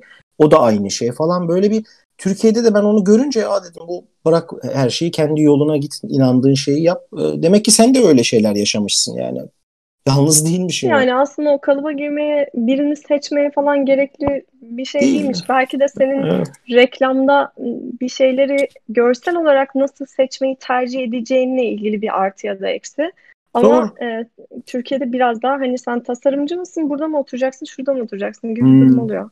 Evet evet. Peki şey ne diyorsun? Sence ülkemizde yaratıcıların bir araya gelmesini sağlayan faktörler iyi mi? Yeterli mi? Reklamcılar Derneği, GMK yani böyle bir örgütlü bir yapımızın olduğunu düşünüyor musun? Güçlü bağlarımızın olduğunu. Belki ben çok uzak kaldım. Çok böyle sürekli insanların dahil olduğu ve ne bileyim ayda bir haftada bir buluştuğu bir oluşum var mı bilmiyorum. Keşke olsa. Ama mesela Kristal Elma'nın festivale dönüşmesini çok olumlu görüyorum. Şimdi bizim için şeydi böyle güzel giyinip Suada'ya gidip yemek yemek yiyip ödül, ödülleri izlemekti. Şimdi çok daha kapsamlı insanların e, yaratıcı olarak beslenebileceği bir e, duruma gelmiş durumda. Onun dışında da yani yurt dışındaki gibi mesela kadın yaratıcıları merkeze koyan e, bir oluşum var mı merak ediyorum yani keşke olsa.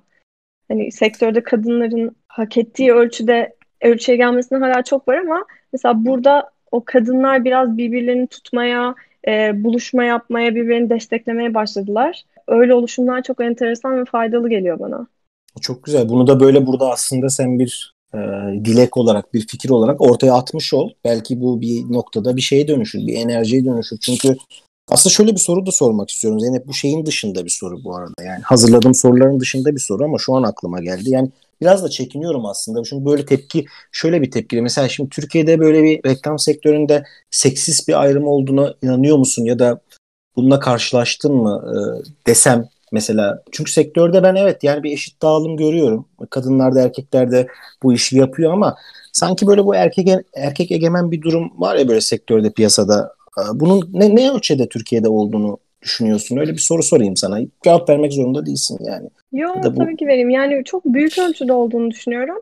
Ee, ve ne kadar büyük olduğunu da aslında insanların mesela buradaki hassasiyetlerini görüp kendime Aa, ben ben bunu görmemiştim, anlamamıştım diye düşündüğüm zaman ha aslında yani çünkü ben o kadar yüksek dozunu problem demeyi öğrenmişim ki bu kadar küçük hassasiyetleri göremiyorum diye düşünüyorum.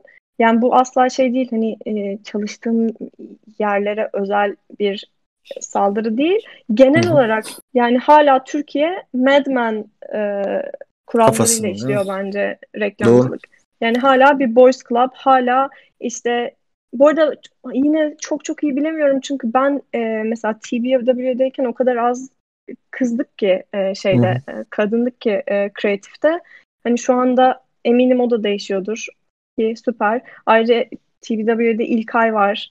Ee, hani benim için çok çok alanda rol model olmuş bir insandır. Ama yani bence şey e, alınacak çok yol var Türkiye'de. Var değil mi? Evet. Yani bunu hep hep böyle yani ben konuşuyorum ama mesela şimdi tabii bu böyle bazen ben bile çekiniyorum çünkü birilerinin hassas bir noktası olabilir. Bu noktada ne düşünüyorlar? Çünkü bu öyle bir gerçek var. Hatta Türkiye reklam anlayışında da sonuçta bizdeki kadının cinsel obje olarak kullanım şekliyle Avrupa'daki arasında da farklar Aynen var ve kadın çok geriden ka- geliyoruz. Evet yani kadın artık böyle reklamlarda neredeyse şey modeli olarak sadece sergileniyor. Böyle anne veyahut da işte böyle çok olumlu çok böyle e, hani çılgınlığı olmayan işte ne bileyim o da ya böyle çok farklı bir profil çiziyor. Orta Doğu profili çiziyoruz ya o beni çok rahatsız ediyor. Mesela böyle arabayla atıyorum Bulgaristan'a gidiyorum. Mesela oradaki hemen tabelalar veyahut da işte ya da ileri doğru gittiğinde Yunanistan'a, İtalya'ya doğru gittiğindeki kadının aslında bir erkek gibi reklam yüzü Hı-hı. olarak kullanma şeklinden bahsediyorum. Bir de bizim ülkeye bakıyorum böyle bir sınırlar çizilmiş. Sadece çalışma reklam ajansı tarafında değil, reklam yüzü tarafında da bir tuhaflık var. Kadınla ilgili çizilen rolde. O da beni çok rahatsız ediyor ama dediğin gibi bir yol var ama bu yolu da konuşmak zorundayız, dile getirmek zorundayız ki ağır yükleri, gereksiz ağır yükleri üzerimize alıp dayanmak zorunda kalmayalım yani. Aynen öyle. Yani reklamın bunda bir e, şeyi de var aslında. Cif reklamına erkek soktuğumuzda bir şey yapmışız zannediyoruz. Halbuki e, yani Always'in 5-6 sene önce yapmış olduğu hani kız kızlar nasıl koşar reklamına daha yetişememiş reklamları yeni yapmaya başlıyoruz. Bununla övünüyoruz. Ama yurt dışında artık insanlar geçen sene işte Libres reklamında kan gösterdiler. Bu sene jinekolog masasında reklam çektiler ve çatır çatır gösteriyorlar. Biz Türkiye'de bunun yanına yaklaşmayı bırakın böyle bir şey olamaz zaten yani bu haberlere çıkar üçüncü gün kapatılır beşinci günde reklam ajansı kapanır. Evet evet. Ya bu kadar da sert. Anlattığın kadar bu kadar basit ve sert. Bu da beni çok işte şey yapıyor. Yani biz böyle normalleşem yani hakikaten normalleşmeye çalışıyoruz ya bildiğin. Normal insanlar olmaya çalışıyoruz. Ee, normal işler yapabilecekken anormal bir tepkiyle iş yapıyoruz. Ee, bunu da değişip değişmeyeceğini bilmiyorum. Zeynep zaten değişseydi biz buralarda bu konuyu konuşuyor olur muyduk bilmiyorum. Demek ki daha yol var. Yani Türkiye ile ilgili umutsuzluğa kapılmıyorum ben. Ee, ben de kapılmıyorum. Ben çok o, değişeceğine inanıyorum. Biz de bunları dile getirelim. Peki şimdi şuna gelelim. GMK ile aran nasıl? Bu sene jüridesin. E, jüri, jüri olarak seçildin ve işleri değerlendireceksin. E, ne düşünüyorsun? Bir de şöyle bir ee, sorun var. GMK tarafından epeyce ödüllendirilen bir tasarımcısın. Şimdi artık jüri tarafındasın. İleride yönetim kurulu çalışmalarında vesaire bulunmak diye düşünüyor musun? Ben bunu yönetim kurulunda olarak soruyorum sana. Ee, yani ileride sen sen de bunu düşünür müsün? Çünkü senin de orada olman hakikaten bence çok olumlu bir durum olabilir. Yani düşünüyorum tabii gayet e, yani çok mutluyum e, jüri olduğum için. E, hani maalesef senelerdir pek e, eventlerine katılamadım ama e, GMK'nın yeri bende çok büyüktür. Benim ilk tasarım ödülünü oradan almıştım. Hatta Ankara'da odamda bir tek o ödül duruyor. Benim de öyle. Annem mutlaka annemde durur hatta. O yüzden tabii ki isterim yani tabii burada oturup GMK ile ilgili hani daha çok zaman gerektiren işler yapabilir miyim bilmiyorum ama belki şey olur. Evden çalışma bahanesiyle daha çok Türkiye'de vakit geçiriyor olursak seve seve yaparım. Eyvallah. Peki şu anda iyi bir pozisyonda sevdiğin işleri yapıyorsun. Peki varmak istediğin noktayı merak ediyorum. Hiç şöyle varmak istediğin noktayı düşündün mü Zeynep? Yani böyle ben düşünürüm arada ya şunu şunu yapsam tamam şununla şunu belleştirsem şuna dönüşsem okeydir benim için derim. Yani sen hep böyle hani sanat yönetmeni olayım ama gidişat ne getirirse ama bir hayalin var mı? Kreatif direktör olurum, ajans açarım. Ne bileyim en azından düşünmüşsündür bunları. Bunları merak ediyorum. Yani çok düşünüyorum. Kendi, kendime çok sorduğum bir soru aslında ve cevabını da iyi bilemiyorum. Çünkü hani reklamın günlük iniş çıkışları böyle kariyerimin genelinde de bana çok geliyor. Çünkü Türkiye'de olsak belki kendi ajansımız olurdu diye düşünüyorum ama Avrupa'da e, daha zor. Ve bugüne kadar biraz şeydi e, her yeni yere başladığımda yani bir sonra ne yapmak istediğimi bilerek ona yönelik çalışırdım. Şimdi biraz daha bilinmez geliyor yakın gelecek ama belki bu da güzel bir şey. Yani aslında memnun olduğum için şu anda çok düşünmüyorum bundan hemen sonra ne yapacağım diye. Hmm, güzel güzel. Aslında ben, bende de öyle bir şey var. İlk defa böyle çok hamle strateji yani bir işimle ilgili özellikle hmm. biraz daha rahat hissediyorum. Belki tatmin duygumuz da değişiyor da olabilir. Bilmiyorum Zeynep belki hani iyi hakikaten dediğin gibi iyi hissetmeyi de öğrenmiş olabiliriz. Önceden hep bir kaygı ve e, sonuçta önünde hep bir amaçlar silsilesi var ya. At gibi koşturuyorsun falan. Şimdi artık biraz daha belki insan olarak da büyüyoruz bilmiyorum. Orta... Aynen yaş, yaşlanıyor diyecektim ben de sen daha iyi söyledin. Demeyeyim, ben, de, ben orta yaş diyecektim sen direkt kırdın belli o yaşlanıyor. Dur bakalım ya bence tam Ben yolun yarısını giriyorum. geçtim ya geçen sene. Yok Hollanda yaş Vallahi... ortalaması 90-95 yapma Allah aşkına. Sen bir de vatandaş olursan yüze kadar yaşarsın. Onlar bayağı yaşıyor. Ya ben onları görünce komplekse girdim. Zeynep böyle boyları, fizikleri bir de zaten e, Hollanda e, şey devletinin 1980'lerde 90'larda bir devlet politikası var. O zaman orada öğrenmiştim. İşte e, insan bedenini, ins- Hollandalı bedenini işte bilmem kaç santim uzatma ile ilgili bir stratejileri var ve boy uzatma ile ilgili. Buna yönelik 20 yıllık bir plan ortaya koyuyorlar. Ve bu planın sonucunda da ben 2014'te sanırım gitmiştim Amsterdam'a. O sonucu görüyordum. Yani hakikaten bununla ilgili de hmm. çalışmışlar. Böyle şey değil öyle genetik bunların boyu uzun sağlıklı değil. Adamlar bunu bir devlet politikası haline getirmişler. Öyle bizdeki gibi böyle köse bir durum yok yani Hollanda. ya ben o... Türkiye'de uzun boylu bir kızdım mesela. Burada hiç. Değil mi? Burada bir anda böyle şey oldu. Bütün havan battı yani. Ama yok bence sen oranın da vatandaşı olursan e, yolun yarısı değil şu an daha yola yarısına daha gelmemiş yani 90 yaşına e, kadar iyi, yaşasan iyi güzel. iyi güzel bir profil. Şimdi e, tasarımcılar sence e, Türkiye'de tasarımcılar şimdi Türkiye politik bir ülke, politik görünümü olan bir ülke Zeynep. Yani herkes aslında doğduğu günden itibaren bir politik tavırla ve bir politik şeyle bir şekilde onun içine büyüyor. Her ailede en böyle apolitik dediğimiz ailelerde bile bir tavır var. En azından etnik olarak bile böyle bir şey ayrışma e, ve ayrı düşünme durumu var. Peki sence tasarımcılara geldiğimizde Türkiye'de mesela eğitimciler, hukukçular, doktorlar hepsinin bir sendikalaşma, bir politik duruş gösterebiliyorlar. Sence tasarımcılar Türkiye'de politik mi? Toplumsal olaylara karşı duyarlı mı? Yoksa evet küçük bir niş bir kitle kendi halinde yaşıyor, takılıyor, bir şeye etkisi olmuyor mu? Bu, bununla ilgili ne düşünüyorsun?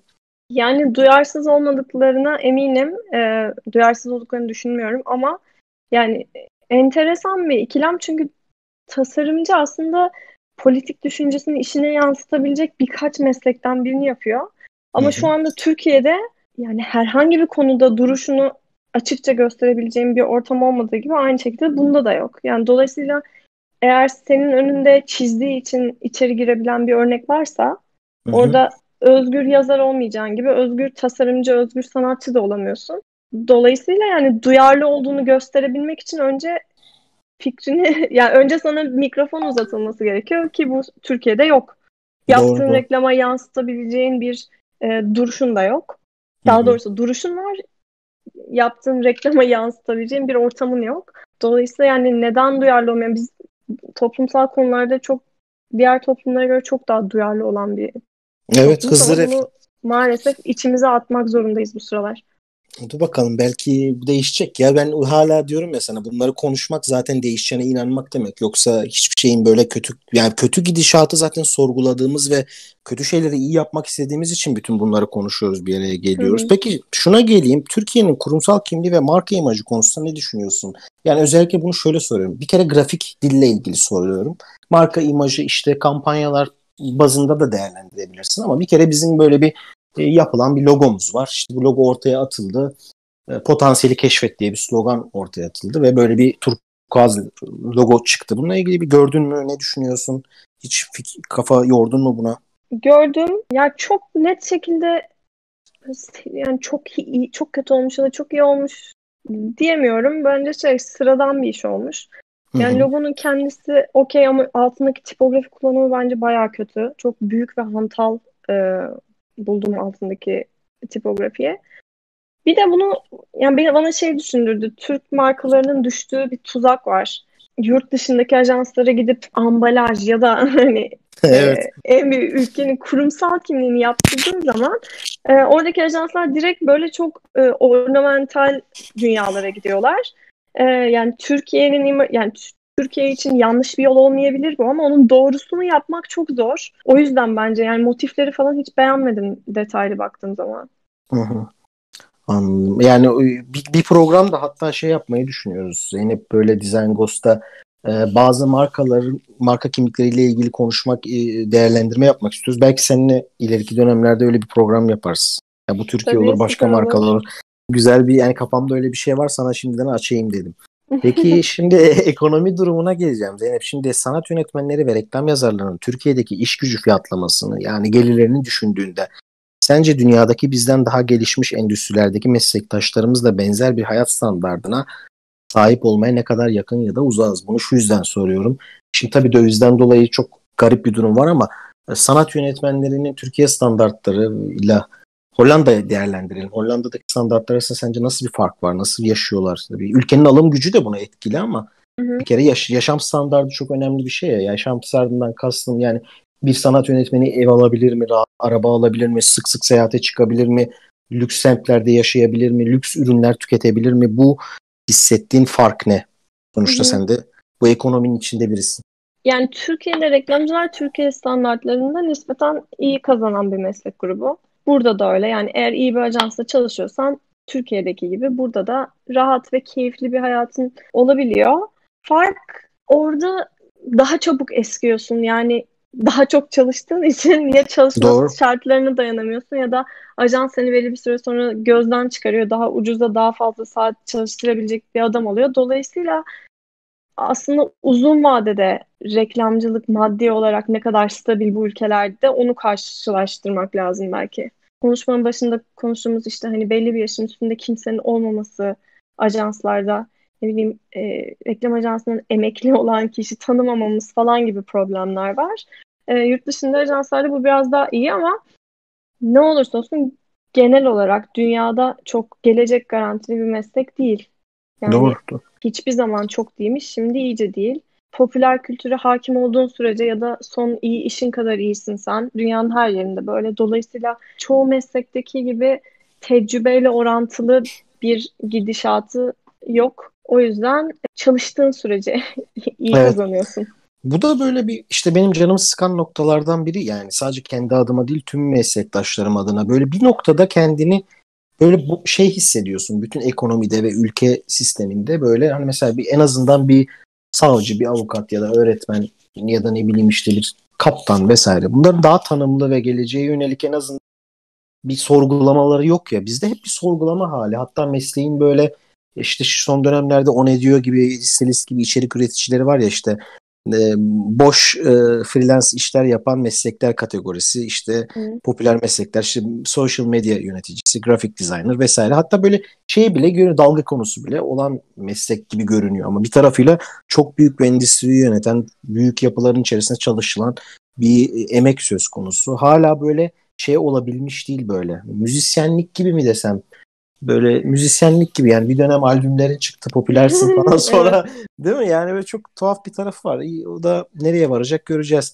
Peki sence bir sanat yönetmeni ajanslar ve diğer iletişim üretimi yapan kurumlar için ne kadar önemli? Tasarımcılara ajanslarda yeterince öne yani eğitimler açısından, onların gelişimi açısından yeterince önem verildiğini düşünüyor musun? Şimdi ilk ama ilk konuşmanın ilk başında bununla ilgili bir şey biraz bir şeylerden bahsettin Wyden kendi tarafında, yurt dışı tarafında bunun iyi olduğunu görüyoruz ama Türkiye tarafında sence böyle eğitim, eğitim işte gelişime açık işte konferanslar, eğitimler, yurt dışı gezileri vesaire böyle şeyler olduğunu görüyor musun? Biliyor musun ya da ne, ne nedir buradaki senin fikrin, gözlemin?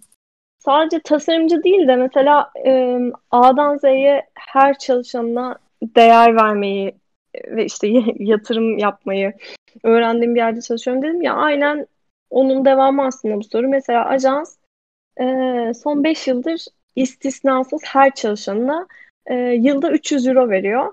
Diyor ki sen bununla git daha önce yapmadığın bir şey yap. Var Ve mı? istersen ata binmeyi öğren, istiyorsan tasarımla ilgili onay kursu al, istiyorsan işte ne bileyim e, çit boyama kursuna git.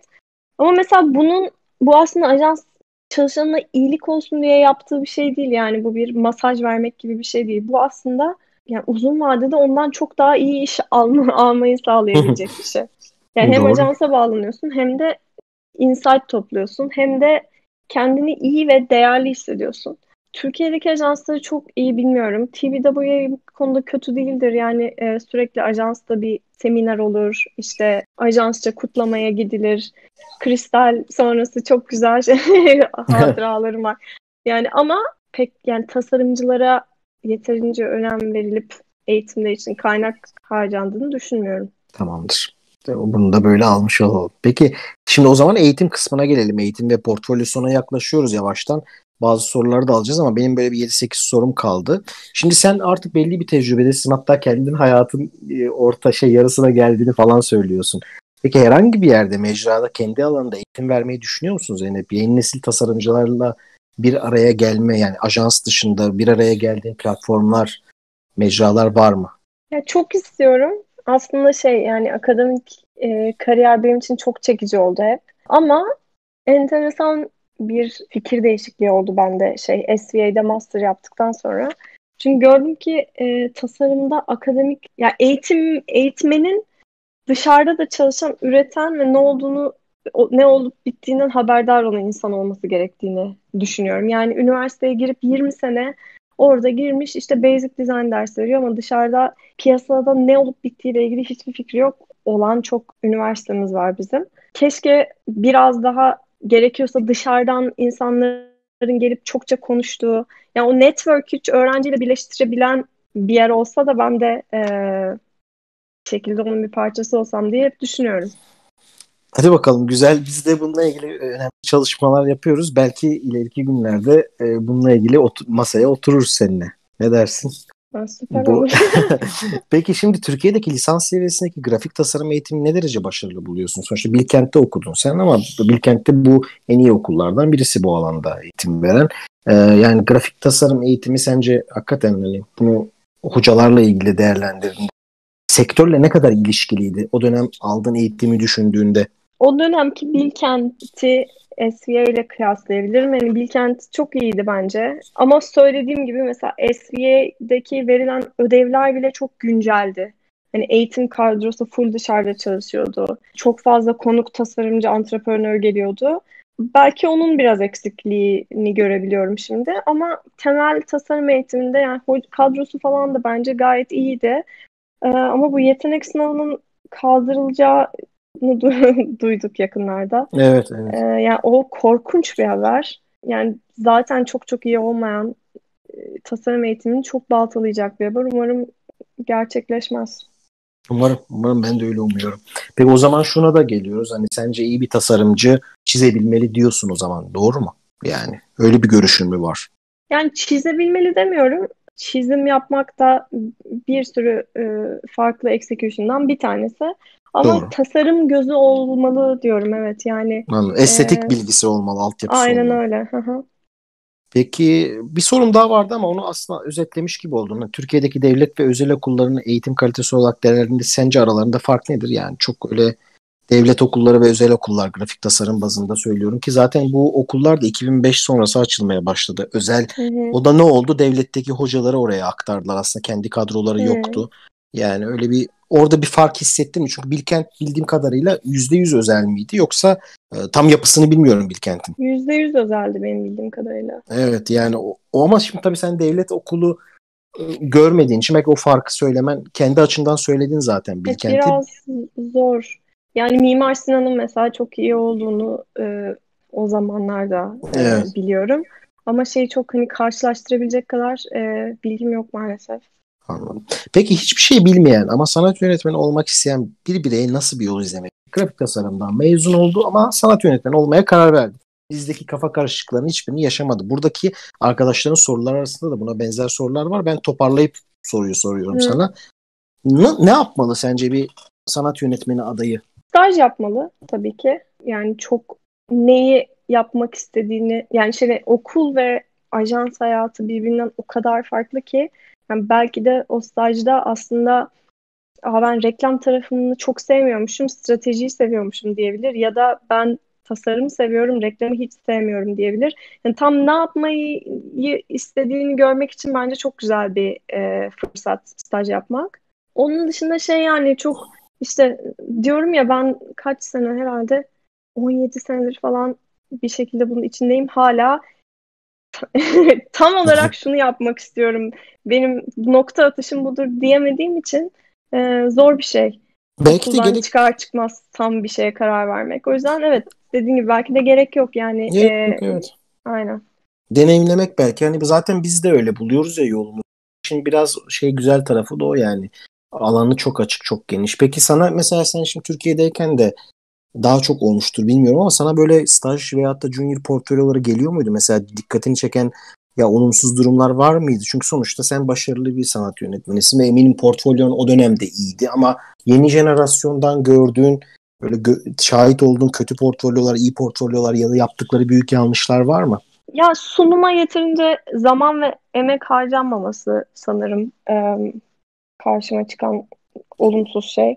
Çünkü e, yani bir işin sunumu o işin içeriği kadar önemli bence ve onu köpürtmeyi ve sunmayı iyi bilmek lazım. Yani kötü ta- tasarlanmış bir web sitesi içine böyle doldurulmuş iş. Mesela 99 tane logo yapmış. Hı hı. Ben o zaman en iyi 4 tane isterim. Çünkü o senin aslında e, eşiğinin ne çok daha iyi. Ve onu böyle çok temiz, net ve güzel şekilde sunmanın yolunu ararım.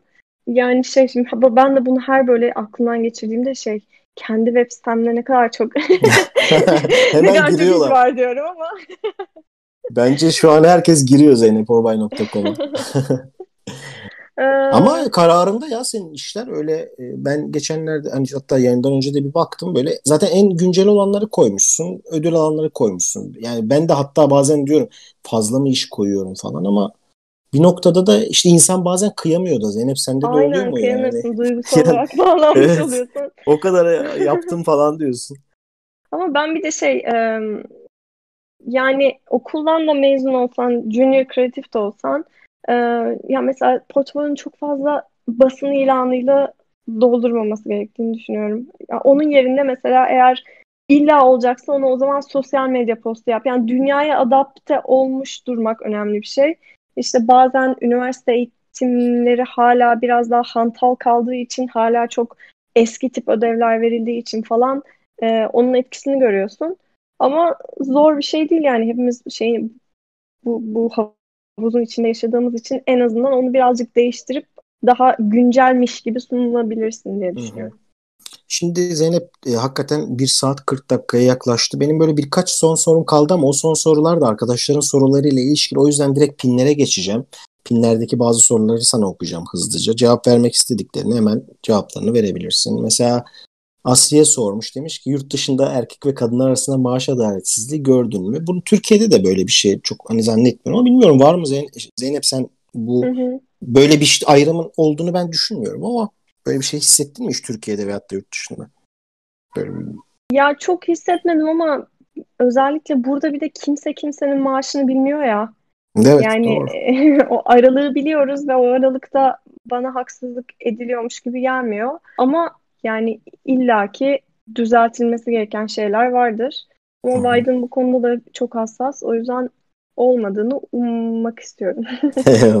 Peki bir grafik tasarım öğrencisiyim. Okulda yüksek lisans yapmak yurt dışı için ya da Türkiye'deki ajanslar için yararlı olur mu? Bu soruyu ben de öğrenciyken sormuştum. Hatta yüksek lisansım benim 10 yıldır devam ediyor. Bitiremedim yani Zeynep. Sen de master yapmış birisin. Bunun bir ekstra yararını gördün mü bir yerlerde? Yani. Ya bence e, CV'ne koymak için yapıyorsan ve sonradan gitmek istediğin, olmak istediğin yer reklam ajansıysa yani sadece amacı buysa e, bence gerek yok. Ama gidip bir yerde yüksek lisans yaparken aynı zamanda kendine bir şeyler katacak bir dönem olarak yapabilecek lüksün varsa ben bunu çok öneriyorum. Yani hemen üniversite biter bitmez bir reklam ajansına kapak atmak değil de bir durup biraz daha e, beslenip sonra çıkmak daha güzel geliyor bana. Mesela şöyle bir şey sormuş Spero. İlginç bir soru. Merhaba spesifik bir soru soracağım. Acaba grafiti yapan birisi ajansa girmek istese iş staj görüşmesine geldiğinde bakış açısı nasıl olur? İllegal olduğu için kötü bakılır mı? Siz bu konu hakkında ne düşünüyorsunuz? İşte hani ilk sanat yönetmeni olmak isteyen ama farklı şeyler yapan birisine sence yani şimdi bilmiyorum böyle bir portfolyo gelse sana ve ben reklamcı olmak istiyorum dese adam ne hissedersin? Ama iyi işler yapmıştır, grafiti yapmıştır, müzik yapmıştır falan. Sonuçta ya çok bunu... enteresan çünkü bu aslında Wyden'ın e, görüşüyle çok e, kesişen bir soru.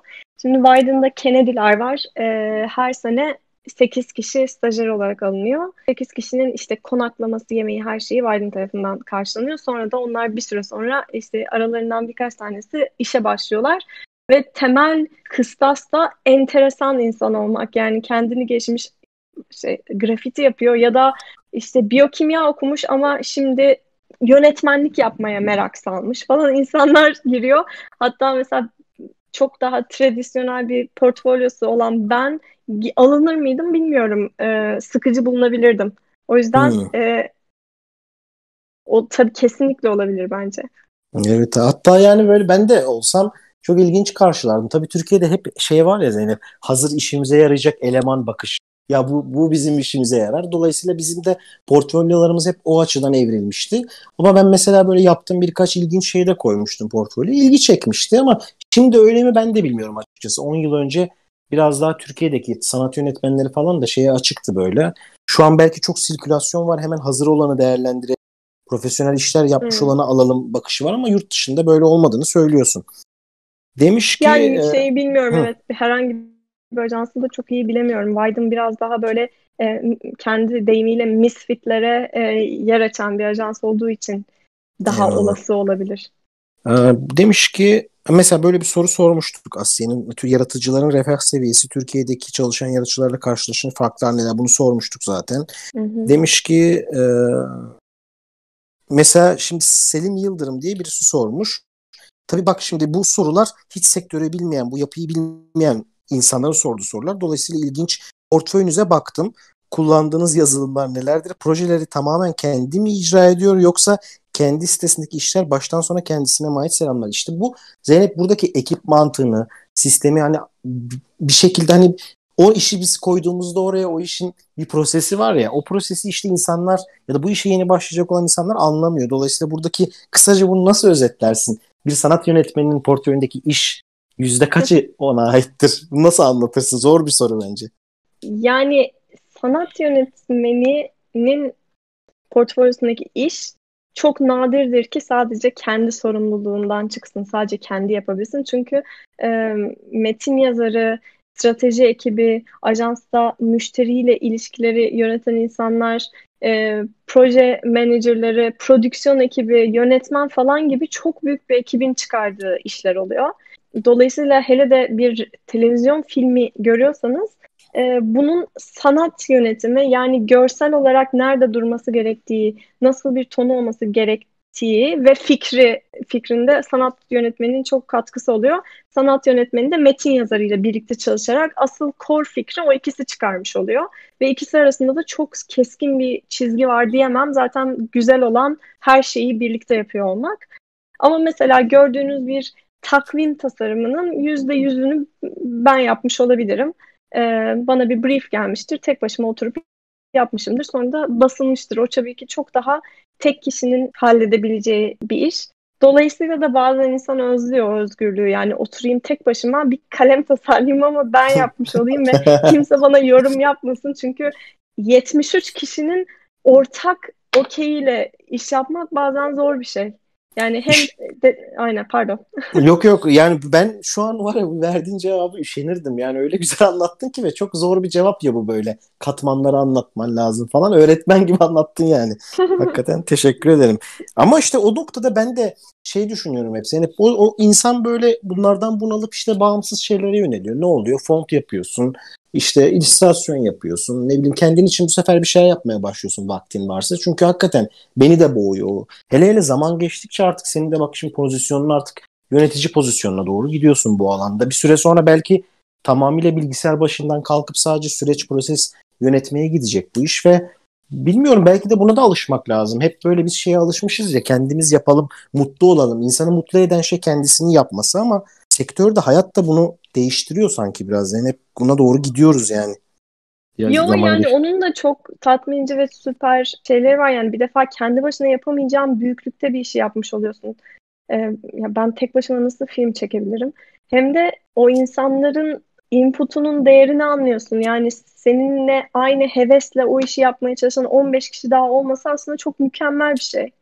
Ee, o yüzden biraz işte orada da dengeyi bulmak. Yani yandan kendin de bazen işte akşamları yaptığın e, ve sadece kendin karar verdiğin küçük bir şey oluyor ama onun dışında da işte söylediğim gibi yani belki ne bileyim 150 kişi falan ortak çalışıyor bazen. Doğru, Müşteriyi doğru. de prodüksiyon şirketlerinde e, kattığın zaman. Şimdi Zeynep Hino, Hinokeyas sormuş dedin ya yolun yarısındayım. Hemen o çocuklar Zeynep abla yazmışlar. Zeynep, Zeynep abla Türkiye'de bir vakıf üniversitesinde Visual Communication Design okuyup ya kendinizi... Niye öyle diyorsunuz? Mesut ne dedi? 90 dedi. Arkadaşlar 90 aynen aynen. Zeynep şu an çok genç Yolun üçte biriyim. Evet. Şimdi o böyle ilginç bir soru sormuş. Demiş ki Visual Communication Design okuyup kendimizi geliştirmek bizi yurt dışına çıkarır mı? Genelde insanlarda sadece yazılımcılar yurt dışına rahatça çıkabiliyor algısı var çünkü ve okurken neye yönelmeliyiz? Şimdi iş imkanı için kafaları karışmış. Yani tasarımcılar artık eskisi gibi böyle yurt dışına haldır huldur alınmıyor. Artık yazılımcılara öncelik veriliyor gibi bir durum. Böyle bir algı var ya Zeynep. Böyle bir soru sormuş mesela. Ne dersin buna? Sence tasarımcılar hala yurt dışında talep gören bir meslek şeyi mi? Yani tabii ki öyle bence. Ben mesela master'a giderken babam bana biraz daha e, dijitale kay diye çok baskı yapmıştı. Ben daha sonradan niye babamı dinlemedim dediğim oldu. Ben biraz daha geleneksel yollardan geldim. Ama neden olmasın yani görsel tasarım dediğimizde o kadar çok şeyi bünyesinde barındırıyor ki yani sen yani çok senin daha önce söylediğin gibi çok zengin. O yüzden nereye kayacaksan ona karar verip ondan sonra da onun için 5-10 tane çok iyi örnek yapmaya çalışıp ondan sonra da yurt dışına başvurabilirsin. E, süper valla. Peki Resul Çelik sormuş. Kariyerime yeni başlayacağım ama bazen endişeleniyorum. Başarabilir miyim, yapabilir miyim? Sizce ne yapmalıyım endişelenmemek için? Bir de portföyümün iyi mi kötü mü olduğunu nasıl bilebilirim? Yani birilerine göstererek bilebilirsin. Ne diyorsun? Resul endişelenmemek için Vallahi nasıl bir yol izliyorsun? Bak, ben kariyerime başlayalı bayağı uzun süre oldu. Sürekli yapabilir miyim, yapamaz mıyım diye çok soruyorum kendime. Değil mi? İnsanın kendine güveninin de çok test edildiği bir iş bu. Bazen çok inandığın bir şeyi kimse sevmiyor ve ulan ben artık galiba yapamıyorum diyorsun. Ee, tabii ki yapabilirsin. Çok örnek bak, çok yani aç ol, e, kendini beslemeye çalış. Ondan sonra da bir ucundan başla. Yani bu bir yani bir sabah kalktığında çok iyi tasarımcı olmayacaksın. Kimse olmadı. O yüzden tabii ki e, durup düşüneceğine hemen bu akşam bir şeyler yapmaya başla. Süper valla güzel söyledin. Şimdi böyle ilginç sorular var. Zeynep sende böyle bir şey oldu. Şimdi mesela Samet sormuş oğlum Samet böyle şeyler sormayın. Bakın yani mesela şimdi mesela demiş ki çocuğun olduğunu söyledi. Allah bağışlasın. Onun dünyaya keşfini gözlemlemekten dikkatini çeken neler oluyor? Bunun işine kattığı yönleri var mı? Resimlerle arası nasıl? Tamam alakalı bir soru ama daha böyle Zeynep'ten hakikaten alabileceğiniz daha iyi doneler Arkadaşlar böyle spesifik güzel sorular sorun yani. İşte böyle... Ya aslında güzel bir soru çünkü şöyle bir enteresan şey oldu çocuk sahibi olmanın. Küçükken çok haşır neşir mesela pastel boya. Ben böyle 20 senedir hiç evime pastel boya almamışım ve e, seneler sonra onun ne kadar keyifli bir şey olduğunu tekrar fark ettim. E, hmm. Onun dışında da onun düşünme şeklinin basitliği bazen böyle beni şey yapıyor. Yani buraya dönmem lazım. Çok karıştırıyorum bazen her şeyi. Bak ne kadar sağ, hani sade şekilde söyledi bunu diye düşündüğüm çok oluyor. O yüzden aslında enteresan bir şekilde e, bana bağlanan bir soru oldu. Vay be iyi Samet o zaman sözümü geri alıyorum. Alakalıymış yani. Şey e, e, bayağı hakikaten güzel sorular sordular sana ya. Arkadaşlar var mı sormak istediğiniz bir şeyler daha? Artık iki saate yaklaşıyoruz. Yavaştan kapatalım diyorum ben. Mesela şimdi Burak sormuş hemen demiş ki öğrenciyi staj için ne kadar kapı aşındırsak aşındıralım sürekli red yiyoruz. Güzel yerlere gelebilmek için güzel yerde staj yapmak şart mı? Güzel ne yerde anladım? staj yapman şart değil bence Burak. Hı hı. Ama bir yerlerden başlaman lazım. Yani seni staja alacak güzel yerinde seni alması için onlara sunman gereken bir şeyleri hazırlaman lazım. Bunu da illa başka bir ajansta da hazırlamak zorunda değilsin. Ee, ama e, yani tabii İstanbul'da kaç tane yani TBW İstanbul var ve onlara girmek de zor tabii ki ama o zaman kendin bir şeyler yap, ilginç şekilde sunmaya çalış. Ajansa onu ilginç bir şekilde ulaştırmaya çalış. Ee, yani torpilden bahsetmiyorum da. Ee, yani ajansa başvuran bu kadar insanın portfolyosu arasından nasıl sıyrılır mı e, düşünmeye çalışmak lazım. Vallahi Zeynep çok teşekkür ederim. Hakikaten 1 saat 50 dakika Hatta bir ne saat demek? iki saat oldu. 10 dakikada böyle bir giriş yaptık. Bence artık şeyin sonuna gelelim. Hem e, güzel konuştuk hem sen de yoruldun. Herkes yoruldu ama çok böyle verimli bir sohbet oldu. Hiç ara vermeden iki saat dinlemesi zor aslında baktığında bir podcast yapıldığında ama çok ciddi bir arşiv, çok ciddi bir deneyim paylaştın bizimle ve bir tasarımcının kişiliğiyle ilgili. Yani genelde mesela böyle söyleşiler oluyor işte Kristal Elma'da, GMK'da, orada burada. Genelde bir meslek, bir proje üzerinde konuşuyorsun ama bu podcast'te biraz tasarımcının aslında yapmaya çalıştığımız şey dünyasına girmek ve nasıl bir gelişim kat ettiğini ve hayata nasıl baktığını anlamak. O açıdan iki saat seninle sohbet etmek hakikaten böyle bir hayatının, mesleki hayatının ve özel hayatının özeti gibi oldu. O açıdan ilgi, ilgi çekici bir Çok içerik yarattık. Benim için de. Çok teşekkür ederim. Hakikaten. Şimdi şöyle sorular geliyor. Sen zaten ilham aldığın kişileri e, bize bir liste yaparsan çok tamam. seviniriz. Çünkü senin kanalın açık olacak ve o kanalda hatta şöyle talepler oldu. İşte Zeynep abla bizimle iletişim kurar mı, işlerimize yorum yapar mı? Discord açık olacak. Girerse girersen Yaparım onlar, tabii ki. E, aynen. Seve seve. Çok, evet yani arkadaşlar Zeynep'in kanalına atarsanız Zeynep de oradan size bakıp ilgilenmeye çalışır pandemi döneminde sanırım biraz daha vakit konusunda daha bonkörsün gibi görünüyor. En azından evdesin, e, biraz daha böyle rahatsın.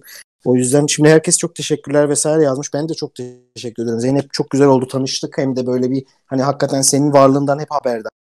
Bir insan olarak da seni tanımak bana çok keyif verdi. Bize bir e, Design Ghost ekibine çok büyük bir katkın oldu. Umuyorum ki ileriki günlerde seninle daha fazla şey yapacağız. Daha fazla içerik üreteceğiz diye düşünüyorum. Sen de bu konuda olumlu e, bir şeye sahipsin gibi geliyor bana.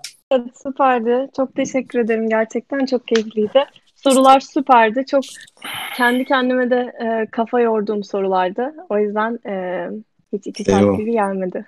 Peki son bir söylemek istediğin genç arkadaşlara özellikle bir şey var mı Zeynep? Böyle bir ya şunu söyleyeyim de hakikaten artık hani böyle içimde şu vardı. Böyle bir yol izledim kendi te- yani böyle hani son bir şey şeyler çıtlat da arkadaşların bir kafası açılsın. Şiir vardı yazmışlar. Şiir Aa, bekliyoruz. Şiir vardı. Şiir. yani ya çok örnek baksınlar, çok dünyayı takip etsinler. Her sabah uyandıklarında böyle açtıkları 10 tane blogları olsun. Çünkü insan bence o zaman çok gelişiyor. Dünyanın değişen zevkiyle o zaman aynı platforma gelebiliyor. Bunu önerebilirim herhalde. Yani şeyi bırakmasınlar. Eğitim sadece okuldaki işte e, yaptığın ödevlerle sınırlı kalmasın da sen çok açık ol dünyada her yerde ne oluyor, ne bitiyor. Onun çok faydasını görürler. Eyvallah. Bak şimdi Hinok ve herkes bir ısrarcı şu soruda. Hemen onu soralım. Arkadaşların gönlünü alalım. Zeynep abla son sorum. Avrupa'da UX, UI UX dizayn önü açık mı? Ya bunu bilmek istiyoruz. Ona göre her, herhalde ona göre bir kariyer planı çizecekler yurt dışı ile ilgili. Yani... Ya çok tatlılar. Abla demeleri çok komik. yani ama Zeynep öyle de olan. söyledim Zeynep. Neyse. ama yaşımız ilerliyor bak. Biz kendimizi gördüğümüz şekilde olmuyor hakikaten. Ee, ya maalesef bu benim çok e, uzak yani şey e, iyi bir cevap verebileceğim bir soru değil. Çok bilgim yok. Yani önü açık olduğunu biliyorum ama onun e, ötesinde çok şeyim yok. E, deneyimim yok. Evet şimdi tabii biz sanat yönetmeni kökenli insanlarız. Hani bunun yurt dışında bu arada hani hakikaten Amerika tarafında falan çok şey yani çok açık önü UI UX'in ama Avrupa pazarı bence Avrupa'da açık. İngiltere bu kadar yazılımcı Hı-hı. alıyorsa e, bir şey var demek ki burada. Yani her Biraz... yerde açıktır çünkü e, aynen yani mesela televizyon reklamına insanların artık e, ekspoze olması böyle la evet. bu bunun herhangi bir dalına ekspoze olması arasında o kadar çok fark var ki yani reklamcılık nasıl küçülüyorsa e, bu da aynı oranda büyüyor. O zaman ay, o yüzden tabii ki vardır yani önü açık olmamasına imkan yok. Doğru. Zeynep valla çok teşekkür ederim. Hakikaten kırmadın hiç kimseyi. Bütün soruları cevapladın. Benim sorularımı cevapladın. Arkadaşlarınkileri cevapladın. Zaten e, Discord üzerinden de bence iletişim yani ilham aldığın kişilerin paylaşımlarını yaptıktan sonra tamam. iletişim devam eder. Çok zaman ayırdığın için çok teşekkür ediyorum. Hakikaten çok keyifli bir sohbetti. Ee, ben o çok zaman teşekkür ederim. Görüşmek dileğiyle diyorum. Görüşmek ee, üzere. İyi akşamlar. Herkese iyi akşamlar. Bay bay.